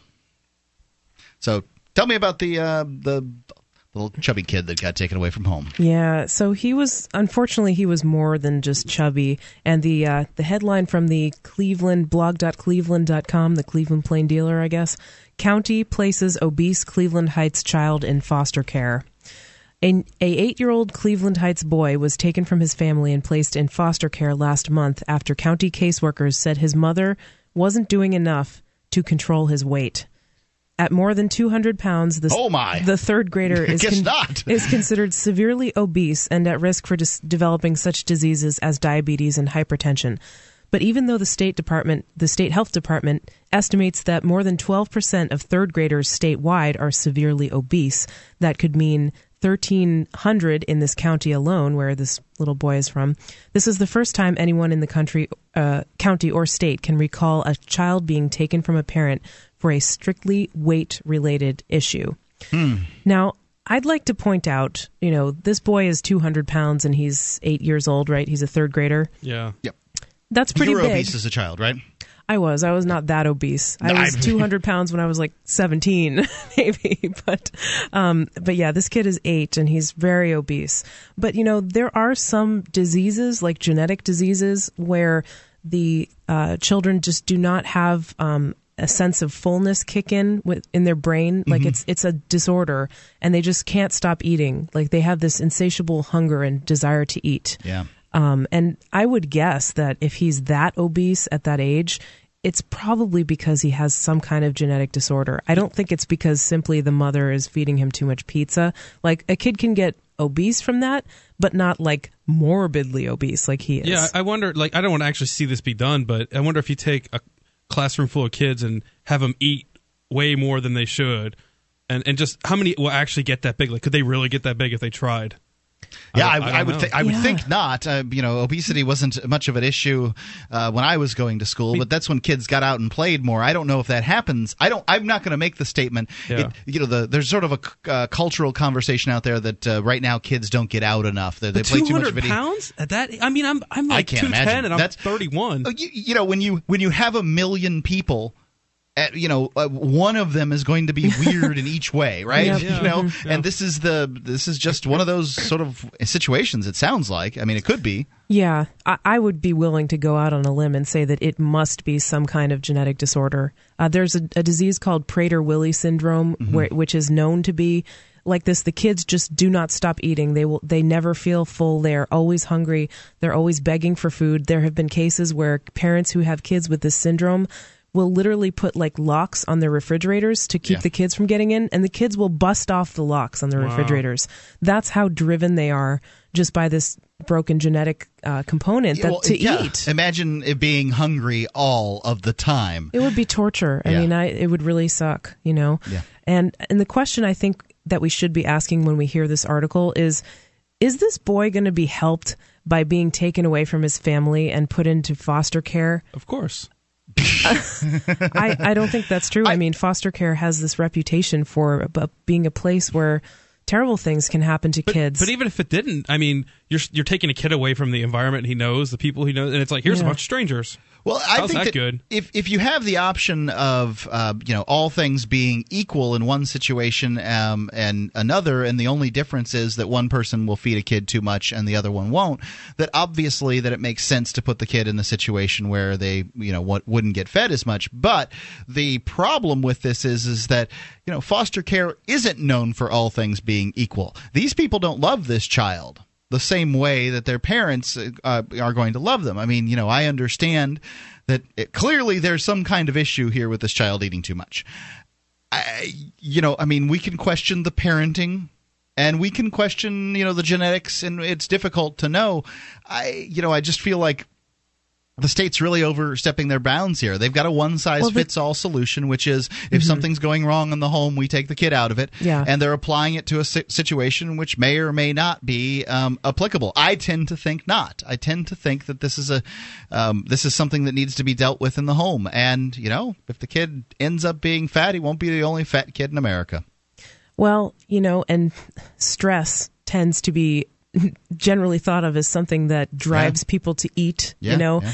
causes emotional problems. I problems. wonder if he's going to feel any stress being taken away from his uh, yeah, family. And of what type course of food he do you, what type of food do you eat in a foster home? I mean, what, Yeah, probably can't- the cheapest food they can possibly find because a lot of these parents, uh, foster parents, are getting paid um, by the state often to have foster kids in their home. And, and I'm certainly not saying that they're all bad parents. There there are some great foster parents out there, but you also do hear these horror stories of the foster parents who just literally take the checks from the government and then try to just spend the least money they Sure. possibly can on they the use kid it as a job. And they feed the kid like really gross food that's like the cheapest food they can possibly find and often that's you know canned spaghetti and meatballs and chicken fingers and big macs and stuff like that. So you know it's a real problem and I, I i just want this kid i would like him to be helped in some way but i don't think taking him away from his home and his parents and putting him into foster care is going to help him. He needs to see a doctor you know and and maybe Yep. The be- the best solution here is probably not going to be a cheap one. The best solution is this kid needs uh, you know counseling and a uh, you know a physician to oversee you know whatever their you know the issue is. I mean, they didn't get to be 200 pounds at what age? Well, and this is really sad. The um, the government uh, in this case, the county government, uh, a spokesperson for the Department of Children and Family Services, Oh, they actually said have a st- statement here. Awesome. I mean, usually they don't even bother. they said that the child's weight gain was caused by his environment and that his mother wasn't following doctor's orders, which she disputes. Now, look, I'm in medical school and I hate that phrase, doctor's orders. Is that something to I don't want to be giving my patient, my the person I have a voluntary relationship with, orders. I want to talk to them as a human being and maybe work with them to find a solution if they have a health problem that's bothering them. But doctor's orders, no, I have a real problem with that. And the mother disagrees. She says that the weight gain, uh, she disputes the fact that the uh, that the uh, the DCYF or whatever is saying that the child's weight gain was caused by the environment. She doesn't say that's the case. Why don't we start calling them doctors' tips and hints? I'll give you a tip and a hint. so you know, I mean, I, I do. You know, it's tough. It's tough to know in this circumstance. I mean, a lot of kids are overweight. Uh, well, you know, um, obese people tend to have obese children, right? Yeah. Um, and you know what that says to me is that to some extent it could be genetic. To some extent, it could be eating habits. yes, I think it's probably both. Yeah, I tend to think it's both. And you know, in this circumstance, I don't. You know, I mean, Sometimes they remove kids from the home for not, the parents not giving them enough food. So, like, if the mother tried to starve the kid to get his weight down, Yeah, then they might have taken him away too. It's just all kind- madness. Let, us continue talking about this. 855 450 3733 Free Talk Live.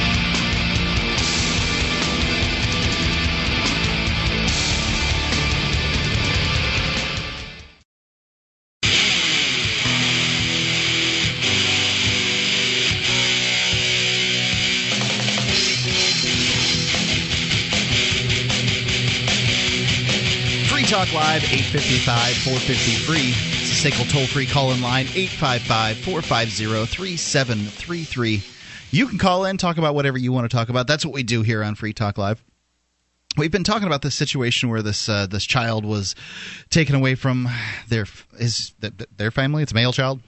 Uh, correct. His And family. I got the impression they kept saying in this article that the mother wasn't doing enough to control the weight, so maybe it's just a mom. He Okay. doesn't have a dad or something.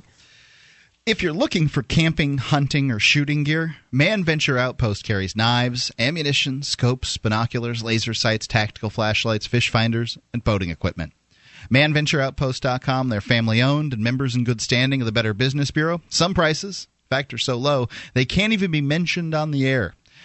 Get an additional 5% off with coupon code FTL at manventureoutpost.com. I went over there recently and uh, purchased uh, some things, and you know, the prices really are some of the lowest you're going to find on the internet. You can get it quick. Get it from manventureoutpost.com.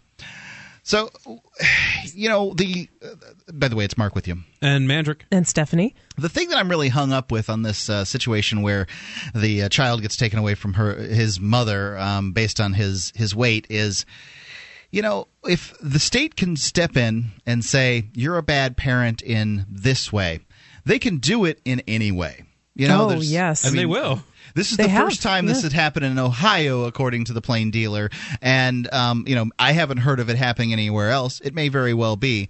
I think it was about a year ago when the the the, the internet meme spread around the uh, the little fat kid in India smoking the cigarette. Oh yeah, I remember Oh, and it was like a toddler Yep. um, smoking cigarettes, and you know I saw that and I was pretty upset. I didn't like that much. Yeah. Um, I didn't like the idea of somebody giving cigarettes to their two-year-old, especially a little fat two-year-old. Um, I mean, this this child needs needs needs to get less stuff, not more.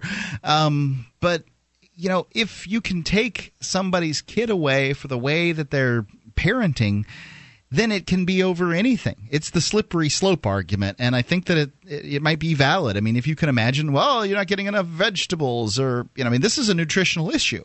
Well, not only that, but I mean, there's a quote in this article from a bioethics professor who basically says that. Uh, let me see if I can find it. Oh, he basically says that uh, one could get ethical whiplash in a world where one arm of government is so concerned about a child's weight that it removes him from his home, while another branch of government argues that French fries and tomato paste on pizza should be counted as servings of vegetables. Yeah, it's true. The Congress just voted recently that um, that that pizza was a vegetable. And by the way, aren't tomatoes fruits?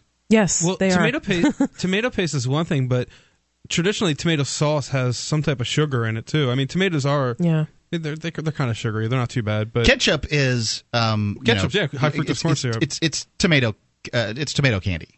Yeah. right? Tomato flavored candy. Yes, exactly. And um, you know the idea that you would call that a vegetable is insane, as far as I'm a fruit or vegetable, and, and put that on. And French fries, I mean, most of the nutrition is in the skin, and they remove the skin. Is that and so? then they fry it, you know, they deep fry it in vegetable oil, which is like. It has new nutrients. Yeah. especially uh, what high uh, b- uh, the the The trans fats. trans fat nutrients. Yeah. Which are banned in some cities by governments. So it's, again, it's like, it's very hypocritical. Now, one more thing I wanted to highlight about this. Guess how the uh, social workers in the county found out about this child's weight? If you had to have two guesses, it has to do with the, the doctor's orders before. The doctor turned them in. Uh, county workers were alerted to the child's weight in early 2010 after his mother took him to a hospital for breathing problems. He was diagnosed with sleep apnea, which can be weight related, and was given a breathing given a breathing machine. Social workers began to monitor him under what the county calls protective supervision. So they found out about this when he went to the hospital, and then they began like really intruding in his mother's life and tracking his weight and stuff like that. And uh, it the article actually says that uh, you know they they gave the mother this like nutrition plan and some counseling to help the boy lose weight. The doctors in the hospital did. And he did lose some weight initially, but then started to gain it back, and that's when they moved to take him away. Hmm.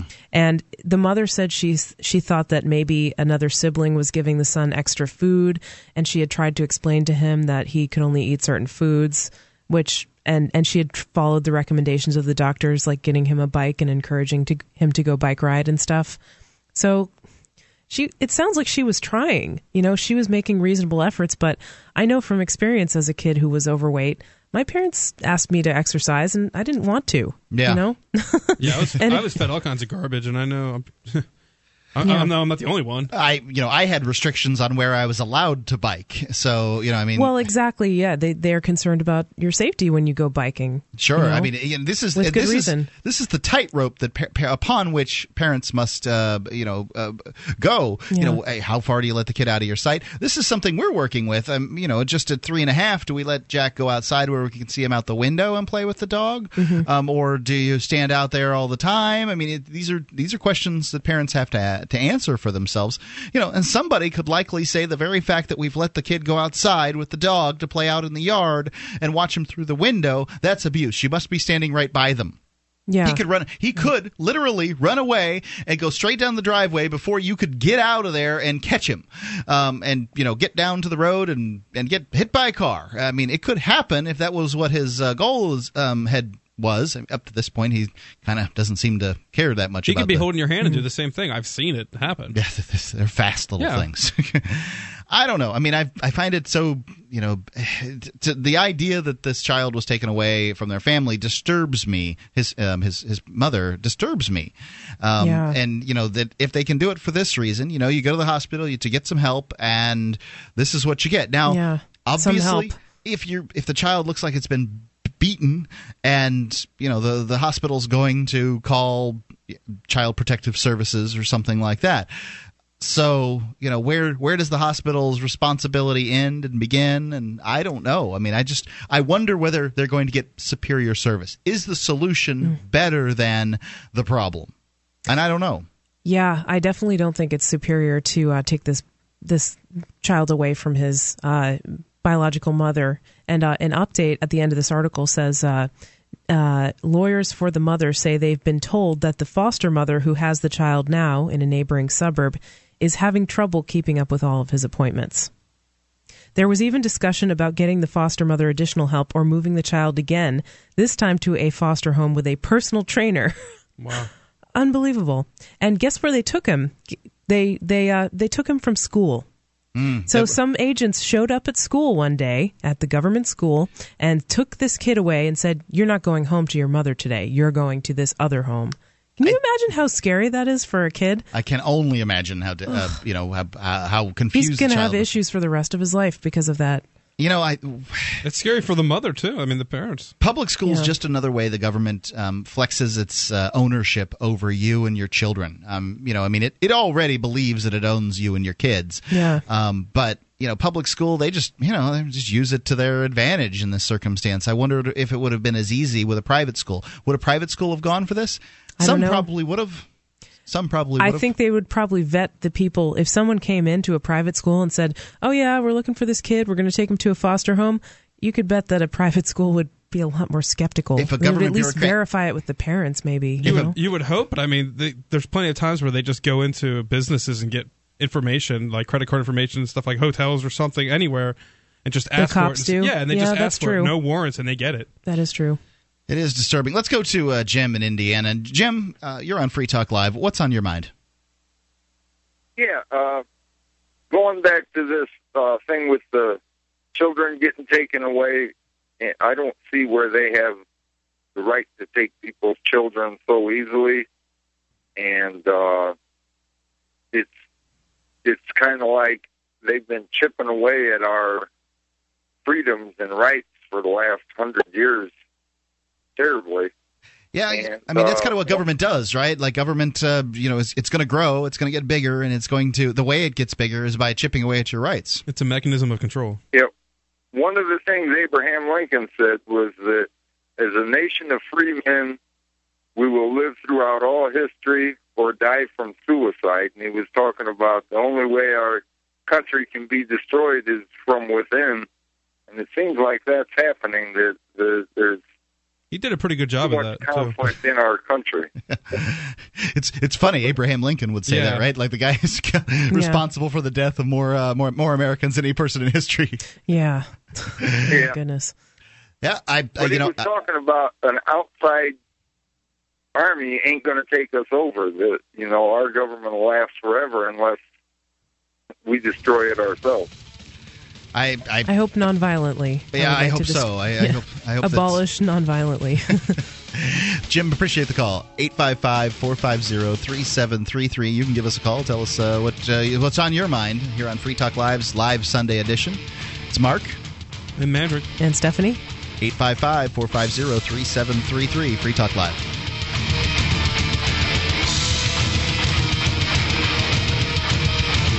DVD, books, music, instruments, periodicals, computers, software, electronics, photo, cell phone, office products, home and garden, bed and bath, furniture, kitchen, pet supplies, automotive, hardware, apparel, shoes, jewelry, grocery, healthcare, sports and outdoors, toys, games, used, and more. It's a department store at your fingertips. Shop.freetalklive.com. Get all your shopping done, get a great deal, and a portion of your purchase goes to benefit Free Talk Live when you enter Amazon via shop.freetalklive.com.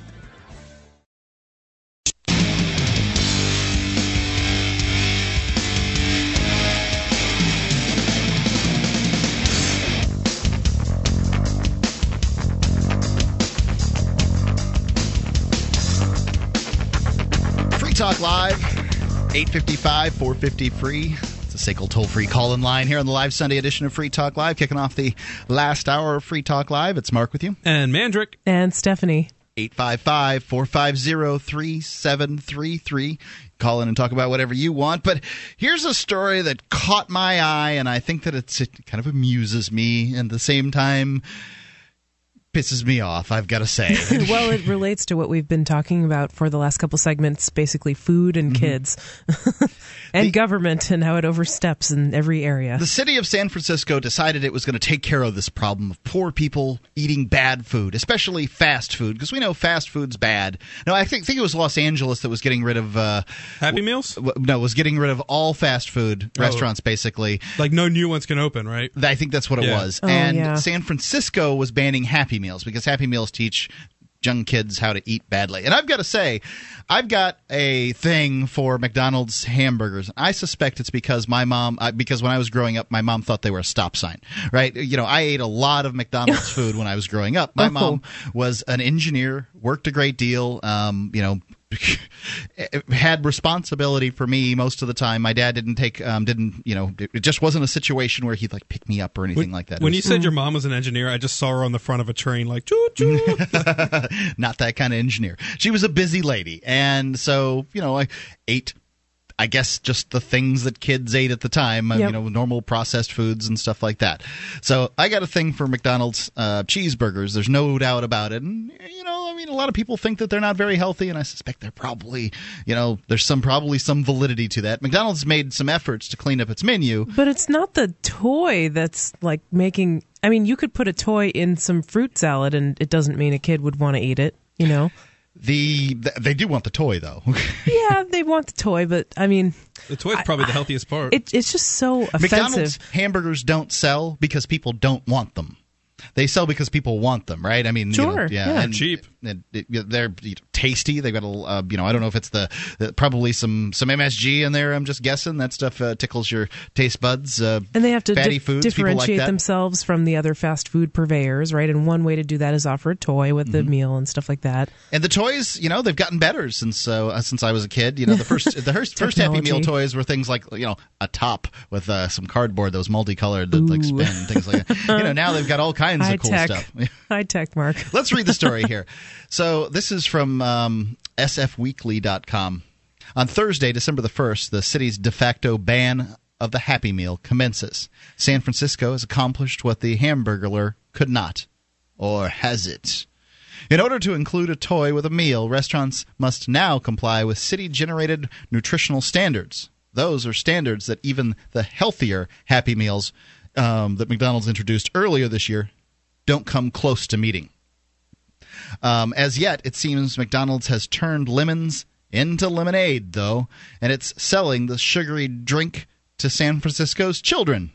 Local McDonald's employees tell SF Weekly the company has devised a solution that appears to comply with San Francisco's healthy meal incentive ordinance that would.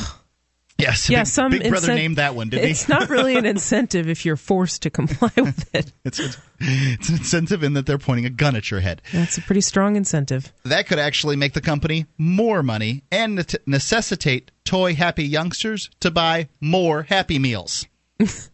Okay, so, So it this would be what government does. It generally fails at whatever it tries to do, Yeah. and um, actually, in some cases, results in the opposite. It turns out San Francisco has not entirely vanquished the Happy Meal as we know it. Come December 1st, you can still buy the Happy Meal, but it doesn't come with a toy. So the law was about a toy in the Happy Meal. Uh huh. For that, you'll have to pay 10 cents extra. well, that hardly seems to have solved the problem, though adults and children purchasing unhealthy food can at least take solace that the 10 cents is going to the Ronald McDonald House charities. But it actually gets worse from here. Thanks to Supervisor Eric Mar's much ballyhooed new law, parents browbeaten into supplementing their preteens' Happy Meal toy collections are now mandated to buy the Happy Meals. Today and tomorrow mark the last days. This was written a couple of days ago. Put, uh, put upon parents can satiate their youngsters by simply throwing down $2.18 for a Happy Meal toy. But thanks to the new law taking effect on December 1st, it's no longer permitted. Now, in order to have the privilege of making a 10 cent charitable donation in exchange for the toy, you must buy the Happy Meal. Hilariously, it Wow. appears Mar et al. in their desire to keep McDonald's from selling grease to fat kids. Um, no, grease and fat to kids. I'm sure fat kids too. Grease right? and fat. Fat the Greek problem. kids. Where's a fat Greek kid in the Oh. studio. I'm just kidding. I'm not. the lure the lure of the toy have now actually incentivized the purchase of that grease and fat when beforehand put upon parent could get it out cheaper and healthier with just the darn toy. I have a real problem with how they keep saying the grease and the fats the, is the problem. Because I, I, I'm just saying this. Is, I, this oh I'm yeah, totally paleo tangent diet. Here. Yeah, yeah. somebody Ma- who- Mandrick and I are both people who have lost very significant amounts of weight by restricting our carbohydrate intake. yeah, And 40 fat is actually, you know, encouraged in in low carbohydrate diets. right, so Like, it may very well be the bun and the uh, uh, Yeah. French fries. that I base Yes. meat in butter. I mean, like I literally add butter to it when I slow roast meat, and it's just. And I've lost like 40 pounds doing this, and I've been doing this since March. So it's Yeah, like I've heard a lot of people say Yeah. that uh, that same experience. And it just drives me crazy when I'm hearing this, and I just, I just keep they just keep saying about the fat. And the Although fat. to be fair, the fats that they're talking about in in McDonald's are probably like so they used to fry French fries in um, animal fat in lard, and lard is has more saturated fats and it's more stable to high heat. But then. Um, Eventually, there was some study. There were some studies that came out that are, were kind of dubious that Anti-lard. kind of demonized lard, and there was like this big campaign. Uh, and and then of course things like uh, canola, like soybeans, get subsidized, and so there and corn, of course, gets huge, massive subsidies. Oh, yeah. And so corn oil and vegetable oil started be being used in place of a- animal fats to do things like fry French fries. And McDonald's actually will fry them in vegetable oil, but add like lard flavoring. a lard flavoring, yes. And the vegetable oil is not stable to high heat, and so it creates these trans fats, which are very strongly uh, shown to be extremely unhealthy, to raise bad cholesterol, lower good cholesterol, you know, increase heart attack risk, increase diabetes. Yeah, all these bad things are associated with them. You know, I went to prison in 1989, got out in 1988. Um, when I went in, McDonald's uh, French fries were delicious. When I got out, not so much. Um, you know, that was uh, it, it changed, and it, to me, about that time, I don't know if it was exactly at that time frame. Somebody will probably send me an email and let me know exactly when that happened. But Yeah. uh, you know that, that that was my experience. So here's Yeah. what happened: the government says, "Wow, it's these darn toys that are making kids want them." So you know, McDonald's makes a workaround. Okay, you don't get a ha- you don't get a toy with a Happy Meal, but you can pay ten cents to or donate ten cents to the Ronald McDonald Land Charity, And you is have to buy the Happy Meal. Ronald, uh, excuse me, Ronald McDonald House Charity, and um, then you can and you have to buy the the Happy Meal in order to make the donation. So therefore, now they've mandated instead of somebody be slapping down the two dollars and eighteen cents to get the toy, and then you know they have to eat the their, their child has to eat the salad or whatever. You've got to buy the Happy Meal in order to get the toy now. And that was a frequent practice that people just go in and buy a Happy Meal toy. I had friends that worked at McDonald's, and they said, and I, I just know for a fact that they, you know, that wasn't uncommon at all for Absolutely. buy the toy. And you know, and a lot of times, you know, they McDonald's wants that because if somebody goes in and buys the toy this week, they can't buy all the toys. And they have to buy yeah. the one for that week, so that it gets them coming in every week. And they're probably like two cents to make. I don't know. I something mean, like that. you know, some, I mean, are, some are better than others. No, I know, but I'm just saying they're they're all made the in China. top was the best with Yeah, the spinny top. thing. the old, old time That- Happy Meal. right. But you know, uh, it's just, as I recall, the Happy Meal was actually a, a, a sort of a box, a, a, a flat box, like a plate Yeah. that kind of folded out at one point. Back Maybe I'm my wrong. there. right. Happy Meals had crappy toys. you had to walk five miles in the snow uphill both ways That's to get one. And that's Yeah. what it's like. I'll tell you, sitting here, sitting over here, and Was that that top was lead paint? Mm, so sweet. You ate it for dessert. you know, and and these uh, these San Francisco city commissioners, they thought they were being so smart, and what happened? the marketplace moves right around them. You know, it just it bothers me so much that there are these people who make entire livings out of trying to control people, especially poor people. They seem to have this idea that they know better than all the poor people out there and that they are just doing so much good by trying to use the government to tax and control them. Well, guess what? It doesn't work and even should they even be thinking about trying to do that? They're socially managing the hoi polloi. 855 450 free. Free Talk Live. Do you have a product or service that you can sell to a national audience? Free Talk Live is a nationally syndicated radio program on more than 100 radio stations coast to coast. We've been named to Talkers Magazine's Heavy 100 list. That's the 100 most important radio talk shows in the nation, thrice. And five times the best political podcast from podcastawards.com. You can have access to our more than 100 radio stations and our large and loyal podcast audience for less than $1,000 a month. Contact me, Mark, at freetalklive.com. Free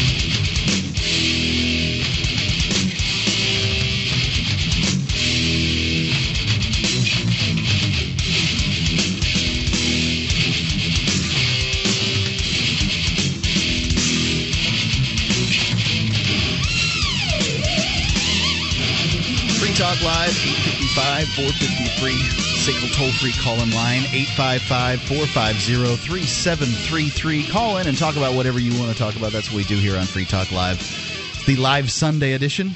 You know, here on the. Uh, here on the graveyard shift on the uh, the Sunday show, I, Right. it's, It's so uh, hard. that's how it goes. Just you know, Slaving away for our listeners. nose to the grind. this, is, this isn't graveyard. Technically, this would be like second shift. This is second shift. Yeah. Okay, well, that's where all the action is, right? I, I don't know. It depends what business you're in. we bring the action, okay? I got gotcha. So, speaking of some action here, got a story from uh, Boston. Uh, this is CBSLocal.com uh, out of Boston. Seven year old boy is being investigated by a South Boston elementary school for possible sexual harassment. Seven year old boy. Seven year old boy apparently sexually harassing, right? Wow. Can Guess you wh- sexually harass somebody before puberty? Um, I guess you can if you kick another boy in the crotch. The first grader's mother, uh, Tasha Lynch, says that she was shocked by the school's decision. He's six, seven years old. He doesn't know anything about sexual harassment, she said. Uh, Lynch's son, uh, Mark Coran, said the boy that he uh, kicked had been bullying him on the school bus and ride uh, the ride home from uh, Tynan Elementary last week.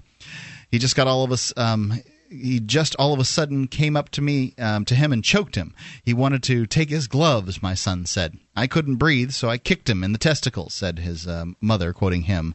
Wow. I mean, ironically, that's what women are taught later on in high school. You know, if someone aggresses against them, they have these like rape aggression defense classes or whatever rad classes.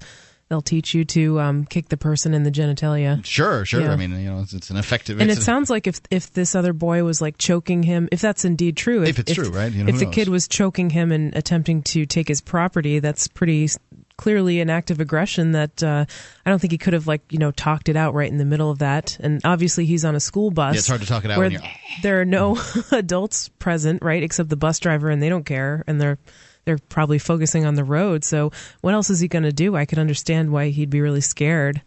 And uh, you know, I it's ridiculous to If think that this is actually sexual assault. you know, I, I don't not. advocate the uh, kicking of anyone in the crotch, but um, you know, if you're being choked, then it doesn't sound like an inappropriate um, reaction. Yeah, I mean that could be a life-threatening situation, and so in that case, it's kind of self-defense, right? How else are you going to get someone to get off of you and stop choking you?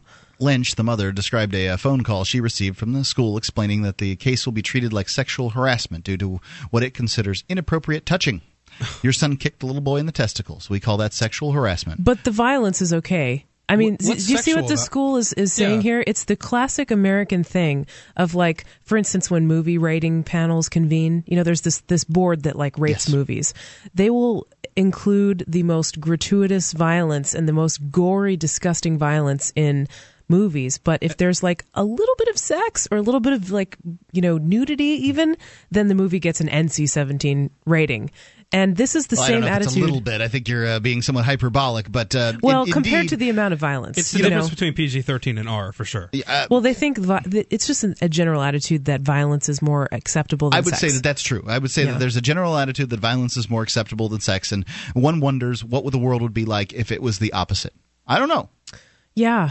And it's just like it seems like the school here is like really overlooking a huge problem, which is that these boys were fighting in the first place before there was any genitalia brought into it. You know, they are freaking out because of the placing of the boy's kick, who was defending himself, but they're not saying word one about the fact that there was violence, i.e., a fight going on between these two boys in the first place. And shouldn't they be focusing on that? I mean, if I were a parent, I would want my children to learn nonviolence, you know, and I wouldn't want them to go to a school where they felt unsafe every day. Well, that's that's how it's going to be when you're surrounded by a bunch of people that you don't necessarily want to be around, but you have to grow up with that. You know, and you're forced to be You're there. Forced to be there. It's so. day prison. I think that um, you know I don't I don't know what happened between these uh, two uh, boys, Mm-hmm. but um, you know what I. I do know is that this wasn't sexual harassment. No. This was a um, this this was an act of uh, violence or Yeah, force or whatever term you want to use.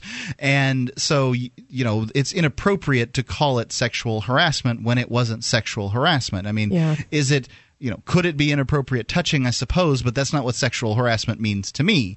Um, yeah, this is, as I understood it, this I is mean, an act of violence. It should be treated as an act of violence, and whether it's uh, you know if it's uh, defensive, then that's one thing. If it's offensive, that's another thing. Mhm. Um, but you know that's uh, that's it's, where it it's ends not of a sexual nature. But of course, Yeah. the the school has no comment. They don't have to give a comment. They may work for you and I, supposedly, is what they, they say. When they take your money. right?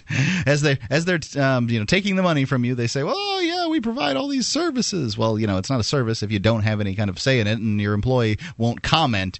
Well, and how is that going to help these boys who are in a fight? I mean, probably what it's going to do if this one boy gets convicted of sexual harassment or whatever he's being charged with, he could end up on the sex offender registry or he could end up on like pro- kitty probation. I don't know what they do with children. They do all kinds of different things. Yeah, the Yeah. courts you know do have. He, he's going to much can come out of basically get caught up in the legal system, and exactly, Mandrik, nothing good could come out of it. So the mother wants an apology and better supervision on the school bus to prevent such fights among students. She says he couldn't breathe. He was trying to defend himself. I don't find that to be sexual harassment. I find that defending himself. And um, you know, I, you know, not the uh, most articulate defense of her child, but uh, you know, none of the, nonetheless, I I have to agree. I mean, it's just. I, you know the the kid if that's what's happening and, and that's what she probably believes at this point then How many times do you think that this has happened in the past and nothing has been done about it? Absolutely, yeah. I you mean, know, I, mean, this seems like a crotch kicking was not relatively an- an- common yeah. occurrence. Right, cr- crotch kicking wasn't a terribly uncommon at my uh, little Christian school that I went to when I grew up, and Yeah. it would never been called sexual harassment. I mean, you know, Yeah. that's uh, that's just ludicrous, and it Yeah, as someone who's been kicked in the crotch plenty of times, there's nothing sexual about it, right? that would be that would be preferred, maybe. I don't know because it's pretty painful.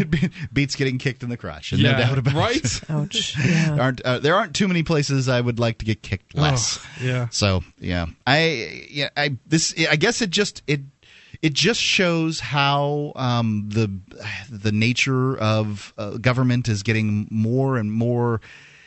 They don't want to. They don't want to touch issues. They're scared. They're, um, you know, they're they're all about cover your butt in every circumstance, and you can't. You're not. We're not getting service from these people anymore. No. If we were ever getting service from them, we're not getting it now. No. Ugh, Get get your kids the heck out of there. I, I- mean, there are alternatives. If you don't know about them, please look into them. There's something called unschooling, where it's a, basically a model where kids can participate in choosing what they want to learn, you know, and can direct their own time. And uh, you know, there are many other methods of. Uh, there's homeschooling. Right. I, There's, there's, you know, I've I've looked into un- unschooling, and I, I really like a lot that I see. Mm-hmm. Homeschooling, you know, there's certainly some great curricula out there, and this gives you the the most control and the most ability to be, you know, a strong influence in your child's life. Um, there's also, you know, private schools. I, I'm l- also investigating the Waldorf schools and uh Uh-huh. Montessori. I think these are interesting. Yep, I've heard um, good things about interesting Yeah, school Montessori. schooling methods. Um, you know, and uh, there's another one that uh, Ian uh, Sudbury School. Sudbury That's an unschooling, essentially. Yeah, so- but at a place. Yep. 855 450 3733. Free Talk Live.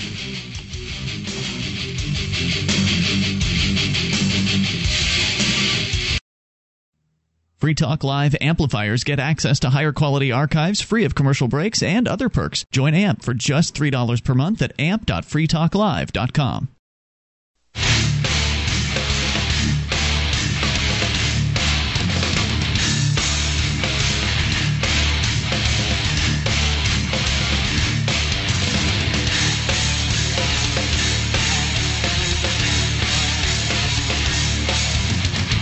Talk Live, 855 450 free. It's a SQL toll free call in line, 855 450 3733. You can call in, talk about what you want to talk about. If you live south of the Mason Dixon line and you've got a family, you really need to listen to this. Um, Sound Wisdom's SG1 solar powered generating system. Excuse me, can uh, give you the basics in an emergency or be expanded to handle your whole house. It is a generating system that uh, uses solar power. It can take, uh, you know, some major things like uh, your well pump and your, um, you know, freezer, your refrigerator, and uh, you know a few other things off the grid completely. So it immediately begins paying itself back. It costs about what a generating system costs, but it's always paying for itself. It's not sitting there getting dusty when you don't need it. It's you can find out more by going to freetalklive.com freetalklivesolar.com. Experts are standing by to ha- answer all your questions, even on a Sunday night. You can call for free education. Just go to freetalklivesolar.com. The telephone number's right there. It's freetalklivesolar.com. Stephanie, you got to drive by burping? Uh, yes, and according to this logic, you should have been uh, basically arrested and hauled off to the pokey for what you did during just- that live read. Just a little, just a little, little I hit my mute my button and throat. just and just burped too. Actually, right before you said that. Really, Mark. so did I. I guess it must be that uh, dinner that we all keeping ate. it down. You, you can't be loud. That's really the, the trick. Right. Yes. Um, anyway, so there's an article from the Huffington Post, and we've kind of been having a kid theme this evening. We've talked about a lot of articles with like kids and food and schools and government bureaucrats overstepping their bounds. This is from the HuffingtonPost.com by Jeri Clausing. The headline is Our Albuquerque School 13 year old cuffed for burp in class. A 13 year old was 13 year old cuffed a 13 for a burp in class. a 13 year old was handcuffed and hauled off to a juvenile detention for burping in class, according to a lawsuit filed against an Albuquerque school principal, a Man. teacher, and a school police officer. They've got that. That teacher has some story about that child in their mind to uh, have this happen. I mean, Oh my God. good, good heavens! I guess they have to use the school cop for something because they're, you know, they're already at the school, so they might as well have them Hey, keep force, them busy. Forces the answer to everything. Apparently, They only have one tool, and when you only have a hammer, everything looks like a nail, you know. And this little kid did get nailed. Uh, he, the boy, they, they didn't just handcuff him; they took him to the juvenile detention center. Yeah. Uh, the boy was um, the boy was transported without his parents being notified in May after he quote burped audibly in PE class. So it wasn't even in real. cl- It was in gym class. you can get good ones out in gym too. It has Oh like that echo goodness. in the big room. So, uh, He quote burped audibly in PE class, and his teacher called a school resource officer to complain he was disrupting her class. This the lawsuit also details a separate November 8th incident when the same student was forced to strip down to his underwear while five adults watched as he was accused of selling pot to another student. The boy was never charged. Oh, they My really have it out for this kid. and they you know, believe he's the bad kid, don't they? they really do. And it's oh my god. I wonder if they'll create that, um, you know, that situation. I mean, often if you know the, the bad kid's the bad kid, then that's what he is, right? Sure, if everybody treats you as somebody who is an animal, basically, then you know wh- why should you act civil? What do, what do you grow into? yeah. Oh, it's so unfortunate. Yeah, and and I remember when I was in government school. Unfortunately, I've tried to block out a lot of those memories, but uh, you know there were a lot of kids who would make noises sometimes. Sure. Sometimes kids really do burp like they just can't hold it back. You know, everybody does that once in a while. Um, but What's even if burping? but even if this kid did like burp on purpose, like if you, you can swallow air and make yourself burp, I guess. Sure. Even if he did that on purpose, does that really warrant being handcuffed No. and dragged to a juvenile detention facility without his parents being notified? It's insane. It's crazy. I can't believe this is a real story. I can't believe that the school like resource officer article. didn't just stand him in the corner or something like that. I mean, I'm I'm not saying Ugh. that's a necessarily an appropriate punishment for this. Um, you know, it sounds to me like this kid's not engaged in the learning process. Can and you blame him? I mean, I remember school being just the most mind-numbingly boring thing ever, and I would find any way I could to entertain myself. You know, I think that there's uh, when it comes to PE. You know, here's the opportunity. Um, you, you know, school seems to be about let's teach kids things they don't want to do. There's Yes. sprinkled with a little bit of let's let's do what they want to do in order to keep them from from uh, revolting. You know, in PE they taught us uh, square dancing, for instance, um, Oh. in high Oh, school. boy. I, I Yeah. I haven't. Uh, it, it wasn't so country as it we, was just. we did polka and square dancing. Polka, Mark. too, Oh huh? yeah, Pennsylvania. That's that's polka country. I, I, I, I'll take your word for it. Uh, you know, and See, I didn't even get to dance. the kids all behave on dodgeball day. Oh yeah, Absolutely. Exactly. When dodgeball is had, I mean, maybe some kids don't like dodgeball. We just loved it. You it just was played hit them with these. in the face with the ball. Then but these were softy. These were the squishy balls, you Yeah, know. So um, they weren't. You know, you, you can't get hurt by these things. Uh, but my experience was the ones that we used, you couldn't be hurt by. If you use those those red ones for kickball, sure, if that hits you in the face, that's no, that's not going to be any fun. But um, y- you know, I- they, they PE. I mean, you can't make this engaging. yeah, They they would Yeah. they would force all the kids to take swimming too at the school I went to, and they they didn't allow you to bring your own bathing suit, so you had to wear like oh the little gross. speedos. Oh, it was gross. Really? Yeah. Oh, that, that did not happen in my school It at was all. horrible. But we had to wear, um, you know, this was back when when boys wore short shorts. Um, I mean, you, you just don't see this any longer. I Are you mean, upset that you don't see boys wearing short shorts, Mark? Is that what you're trying to say? I'm saying you don't see it much anymore. Yeah, Like when when There's men judgment wear wear uh, Not at all. shorts now, they come to their lower thigh. They're just pant. They just look like flip pants. but when I was in, you know, taking PE class, we had these little polyester things with a V cut in the side of the thigh. Oh, like soccer shorts. yeah, yeah. and this is what we wore every day. Now, m- most of these gym uniforms could get up and run away by the end of the year because they hadn't been, wa- it hadn't been washed in so long. But I mean, this is the- you know, this is what we wore as an as a attire. It was just did you a, at very least common. Did you have your own bathing suit, Mandrik, or did you just have to like pick it out of a bin? No, and, like, you you just you would just give them your size when you walked in, and they would hand you one. Oh my god! How did Yeah. you know it was clean? I d- I guess you didn't know. the worst was when at the start Oh, of it, gosh, like they wouldn't creepy. you wouldn't tell them your size. They would just look at you and guess. so they would scream out. So like, here's me, like this big fat kid, like. And the lady just screams out a size that's four times mine, and everybody's just like laughing at me. I'm like, "Oh, this is great!" Oh, that's so horrible. Oh my goodness. And then you had to shower. Ugh.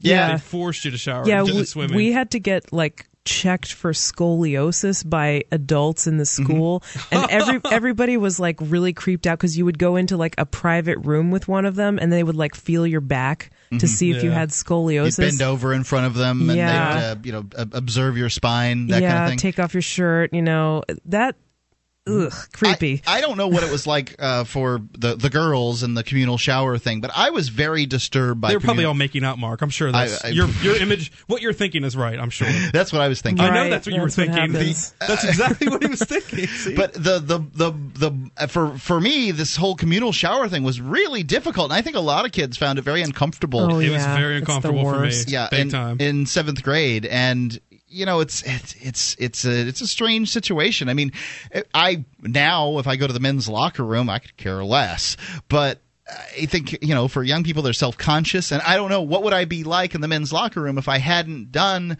the communal showering in 7th and 8th grade? Um you know and it, I I don't know. Is this a valuable skill that I learned in school? I'm not even sure. No. I mean, was it just uh, traumatizing?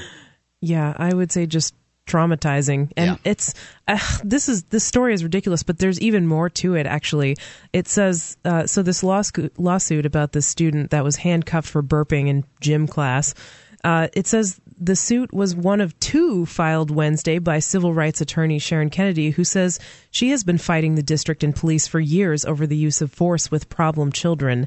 I love how they call them problem children. I think the real problem is that your school is boring. The problem and is you don't know how and you don't have creative solutions to to handle problems when they arise with disruption or whatever. you got it. So we'll hear about the next lawsuit coming up, but um, there's been 200 school kids uh, that have been handcuffed and arrested in the last three years for nonviolent misdemeanors in the school county. Jeez, let's talk about that. 855 450 free, Free Talk Live.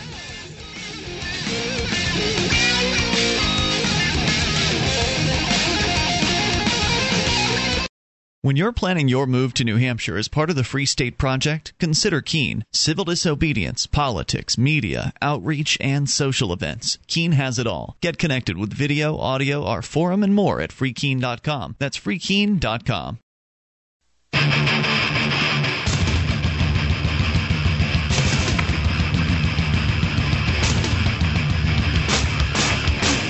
Talk Live, 855 450 free. SACL toll free call in line, 855 450 3733. You can call in, talk about whatever you want. We're uh, talking about a kid that was handcuffed for burping in gym class. Yeah, but it actually gets worse too. Just hold on to it for a second. Um, you know, destabilizing events are happening around the world, whether it's unemployment, inflation, food shortages, natural disasters, could be anything. Get prepared, protect your family, don't delay. I mean, the dollar is decreasing in value every day. So the food you buy now is going to be more expensive in 2 years. WiseFoodStorage.com offers uh, delicious, ready to made meals that will last you for 25 years. They got a 25 year shelf life. You can prepare, prepare them in just minutes simply by adding water.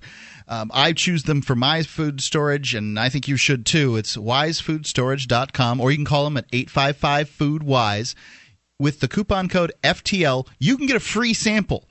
Call and get the free sample. Um, and you also, for a limited time during the holidays, use promo code FTL and you get uh, no cost shipping and 10% off any order. It's wisefoodstorage.com or 855 Foodwise, promo code FTL. Free sample, free shipping, 10% off any order, peace of mind included. Greatest gift you can give your loved ones this holiday season is wisefoodstorage.com. Speaking of food, I wanted to uh, real quick. Mandrik, you're uh, sitting in with us this evening, and I thanks thanks very much. Hey, and thanks for having me here. You're just you're- a minor celebrity in the uh, the, the uh, liberty liberty movement, What are you, all based on your gooey, delicious baklava. Yeah. And So- other things, but yeah. yeah, yeah. Well, I mean, you you make lots of stuff, but baklava is what you uh, ship out during the holidays, isn't that right? Yeah, I sell it year round on the internet at uh, mandrik.com, M- M-A-N-D-R-I-K. No C in Mandrik, No. mandrik.com.